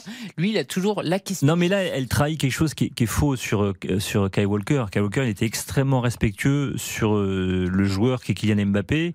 Il a dit effectivement que lui, il avait confiance en lui et qu'il a, il estime qu'il n'a pas à douter de ses qualités pour stopper Mbappé parce qu'il l'a aussi déjà fait. Il a, on a tous rappelé la demi-finale de Ligue des Champions face au PSG en 2021 et il avait été plus fort qu'Mbappé sur le coup. Euh, on réduit d'ailleurs un peu trop son rôle à un sprinter. C'est pas qu'un sprinter. Mais comme Walker. Mbappé, on le réduit souvent à un sprinter aussi. hein. Mais il a aussi rappelé qu'il s'attend à un match hyper compliqué parce que, parce que voilà, Mbappé, c'est un, c'est un joueur fantastique. Moi, le seul petit tacle qu'a pu mettre Kai Walker, et c'était la, suite de, la réponse une, une relance sur, sur une question, c'est quand on lui a demandé quel était le, joueur, l'adversaire le, plus compliqué qu'il a eu à affronter. Il n'a pas dit Mbappé, il a dit Sadio Mané. Et pour une raison qui était très intéressante, très pertinente, c'est qu'il dit qu'avec Sadio Mané, on n'est jamais tranquille quand on récupère le ballon, parce qu'il vous harcèle, il vous presse sans arrêt, alors que les autres attaquants qu'il avait affrontés, ils ont tendance à délaisser le jeu défensif pour économiser de l'énergie et se concentrer sur les phases offensives. Ce qui est exactement le cas de Kylian, Mbappé. C'est Ah, je- Moi, moi ce, qui me, ce qui me dérange par rapport à ça, c'est que je, on, fait passer Kai Walker pour quelqu'un d'arrogant Exactement, par, par ouais. rapport à sa Il n'est réponse, alors qu'il l'est pas n'est du pas. tout, et qu'en plus, si on Avec en plus son physique un peu costaud, les tatouages, tout ça, ça va avec l'image. Et puis, alors et puis- pas du tout comme ça. Et puis, si on écoute l'intégralité de la conférence de presse, il l'est pas du tout. Mm. Dire, Là, là, quand on sort des petits extraits, à chaque fois, on sait comment ça marche. Dès qu'on sort la petite phrase qui va bien, on le fait passer pour quelqu'un qui ne l'est pas. Et, et ça, ça me dérange parce que, comme l'a dit Bruno, il a, il a eu énormément de respect par rapport à Kylian Mbappé par rapport à son rôle aussi à lui qui doit qui doit occuper et, et voilà je pense que c'est un joueur qui va prendre beaucoup de plaisir euh, samedi à défier l'équipe Oui. de France et à tenter de, de résoudre l'équation qui est si difficile à résoudre je sais qui est-ce qui dit avait cette déclaration? C'est un, un anglais je crois qui avait cette déclaration qui disait oui enfin bon Mbappé vous pouvez la- dix fois en, fa- en face de vous le bloquer neuf fois mais il suffit qu'il passe Ouais. il suffit qu'il il en suffit d'une en Une fait. fois. il en suffit d'une et il fait la différence Mais c'est souvent valable avec les- tous les grands joueurs. C'est-à-dire que tu peux maintenir Kane pendant 80 minutes dans le duel, etc. Et puis tu l'oublies une dur. fois sur une tête ou sur un mouvement et ça fait but. C'est- C'est surtout que si on inverse le, le- le- le rapport de force, si on demandait à Mbappé ce qu'il pense de son duel avec euh, Walker, Ah, est-ce qu'il est confiant de, de battre Kai Walker? Il aurait dit exactement la même chose. Il aurait dit bah, j'ai confiance en mes qualités, je pense que je peux le passer. Et voilà. Là, on en joue C'est normal qu'un joueur soit deux jours. Et Kyle Walker a aussi dit euh, je suis là pour affronter les meilleurs et euh, Mbappé est sûrement le meilleur joueur du, monde donc il peut pas faire plus mais heureusement que Fofana s'est pas fait avoir parce que tu vois Fofana s'il sait pas et qu'il est- il, il va défendre son coéquipier en bleu ça Ah, peut il lui met un petit tacle en- quand même en disant bah, les, les autres euh, attaquants de Ligue 1 ils n'ont jamais trouvé la solution et lui Non, mais je trouve que c'est drôle parce qu'il dit bah, tant mieux pour lui s'il a la solution. Non, je- elle est bonne la sa réponse. euh. dans- Ouais, elle est bonne, sa elle est bonne sa L'attaque, réponse. Il y a trouve. 19 clubs français et Ouais. tous les clubs de Ligue des Champions Oui. qui cherchent la solution. Je trouve ça plutôt, plutôt mais, sympa. mais pour revenir à une chose, c'est qu'il ne faut pas oublier la dimension psychologique sur ce genre de match. Bien sûr. Parce que là, quand on évoquait, euh, il va peut-être avoir 10, 11, 12 duels face à Mbappé, Kyle Walker. Il y en a un seul peut-être qui, qui va faire la différence. Mais vous imaginez la, la rigueur que ça demande psychologiquement pour rester dans son match. Quand on parle de concentration, là, sur ce match-là, il, va, il doit être ça. concentré à Et 300% tu de peux la gagner, première à la tu 95. peux gagner 90% de tes duels face à Mbappé et c'est, et c'est le, le dernier qui va faire la décision Mais- et tu auras perdu ton duel au final. C'est d'ailleurs pour ça que je disais l'autre jour que Mbappé, même en cas de déchet, doit aller le provoquer régulièrement. Il y aura peut-être du déchet, il perdra peut-être beaucoup de ballons, il perdra peut-être beaucoup de duels, mais peut-être que sur une ou deux fois, s'il passe, ça fera la différence. 21h50, on marque une courte pause. On évoque l'actualité de Verratti et de Lyon juste avant la fin d'émission. De On refait la Coupe du Monde à 22h. RTL, on refait la Coupe du Monde. On refait la Coupe du Monde. Eric Silvestro sur RTL. On refait la Coupe du Monde jusqu'à 22h ce soir avec Karine Galli, avec Xavier Demergue, avec Bruno Constant. On va délaisser exceptionnellement quelques minutes pour les dernières minutes de l'émission, l'actu de la Coupe du Monde. Euh, pour revenir un peu à la Ligue 1, on n'oublie pas notre Ligue 1 qui reprendra les 28 et 29 décembre avec la 15e journée de Ligue 1, je crois, si mes souvenirs sont bons. Je crois qu'on en est à la 15e. Ouais, il faudra qu'on vérifie, mais je crois que c'est ça. C'est pas ça? Non, je crois que c'est la 15e. 15e ou 16e. Bon, on va vérifier. Euh, en attendant, donc l'info du jour, c'est la prolongation imminente de Marco Verratti, qui était en contrat avec le PSG jusqu'en 2014, euh, 2014, 2000, 2024. Ce sera la 16e, effectivement. 16e, tu vois, j'ai pas loin. Et, et on, il va prolonger jusqu'en 2026, nouvelle prolongation de deux ans de Marco Verratti qui est arrivé au PSG en 2012. Voilà, c'est l'histoire d'amour qui continue, le, le petit prince, euh, le Petit joueur bout. emblématique de Nasser Al-Khelaifi. Et Il continue à prolonger. Il en est quoi, la 70 prolongations à peu près euh, Marco Et Verratti normalement, prolongation veut dire revalorisation Ah bah, évidemment, salariale. Oui. évidemment. Enfin, plus quand tu as 33 ans. Mais là, c'est pas le Non, cas. mais là, pour Marco, encore Donc, euh, effectivement, il doit peut-être prendre encore un petit peu Logique. de sous. Bah oui, logique, parce que lui, au final, il est très heureux à Paris. Euh, voilà, l'idée d'un départ au FC Barcelone, c'était euh, il y a très longtemps. Depuis, il est heureux au PSG. Il n'a pas de concurrence. Il est tranquille, il est content. Les supporters l'aiment, Nasser l'aime. Merci, au Il fait ce qu'il veut, on lui laisse faire ce qu'il veut. Non, Il se sent bien dans la ville. Non, Voilà. mais- Il mais prend des cartons. Nasser, c'est son petit chouchou, il va jamais l'embêter. Enfin voilà. Non, mais après, honnêtement, euh, En Ligue 1, com- les arbitres comment ne pas vouloir parle conserver euh, Verratti? C'est un des meilleurs milieux de terrain au monde, moi j'estime. Mais est-ce qu'il faut l'augmenter tous les six mois? Même s'il il utilise 70% de son, son potentiel, encore une fois. Mais c'est un joueur fantastique. Et moi, j'aurais aimé le voir sous le maillot du Barça parce que c'était typiquement le joueur typique euh, qui manquait au Barça. Ce... À la place de Bousquet, ça serait bien. Ouais, à la place de, de, d'Iniesta quand il est parti. Après. Pedri, Gavi euh, et Là, on a Verratti. que des 1m60. Ah ouais, ça Ouais, manquerait de taille. Bon, il y aurait de la qualité, mais technique, Ouais, mais. mais Comme, l'a dit Karine, c'était il, y a- il y a plusieurs saisons déjà. C'était le, le souhait du Barça de, de- de le faire venir, Marco Verratti, de- sur la, la durée. euh, À City, il aurait été pas mal incarner- Ouais, mais bon, après le Barça, vraiment, c'était euh, objectif, c'était une priorité. C'était objectif numéro un euh, pour le- l'installer sur plusieurs saisons, le faire devenir une icône au FC Barcelone, chose qu'il aurait réussi à faire sans aucun problème. Euh, après, le PSG l'a un petit peu bloqué en lui faisant une offre euh, financière assez exceptionnelle, une prolongation qui était difficilement refusable. Comme souvent avec le Euh, PSG. hein. voilà. Il bloque souvent les joueurs comme ça. Maintenant, euh, il était sous contrat, tu l'as dit, jusqu'en 2024, qui prolonge encore de deux saisons. Je trouve que je trouve que c'est bien.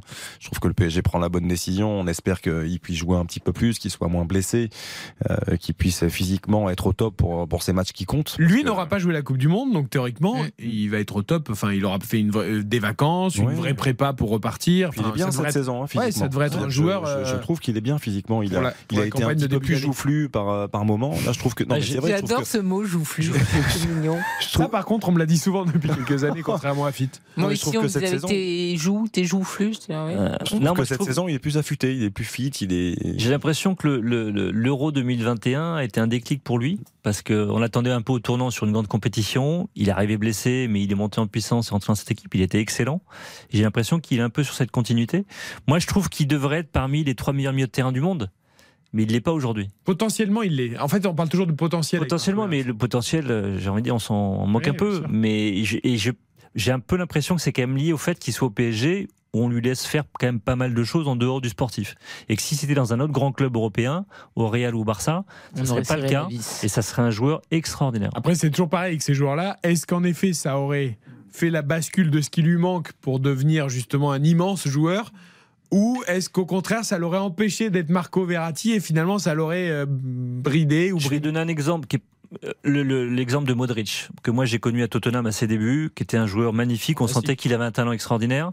Mais, mais au Real, il a pris une dimension exceptionnelle. Est-ce que c'est pas lié aussi à l'âge, à la maturité, à tout ça? C'est lié et- qu'au Real? Et l'exigence de jouer dans un grand club, l'un des plus grands clubs du monde, d'avoir été entraîné par les plus grands entraîneurs, par Zidane et d'autres. Même si Mais ce n'est plus un grand club cette année, euh, écoutez le discours d'Adrien Rabiot sur ses années à la Juventus. Euh, euh, ce que ça a changé chez lui dans la Ouais. rigueur et tout ça, euh, parce que ça existe aussi, cette rigueur à la Juve ou ailleurs, même si la Juve aujourd'hui n'est plus un immense club. Euh, voilà, on sait que Zidane, Thuram, Deschamps, on sait tout ce qu'ils ont eu en allant en Italie. Su- Surtout le fait de s'exporter, et pour lui, son cas personnel, d'être loin de la France, de loin des papiers quotidiens sur ça, sur comment il joue, comment est l'extra sportif, son contrat, son truc, il s'est concentré sur le football. Moi, j'attends maintenant, il l'a dit, je pense qu'il va venir rapidement en Angleterre pour qu'on le bouscule un peu, qu'on le secoue un peu, parce que ce mec-là, il a encore plus à donner, je trouve. Rabiot Ouais.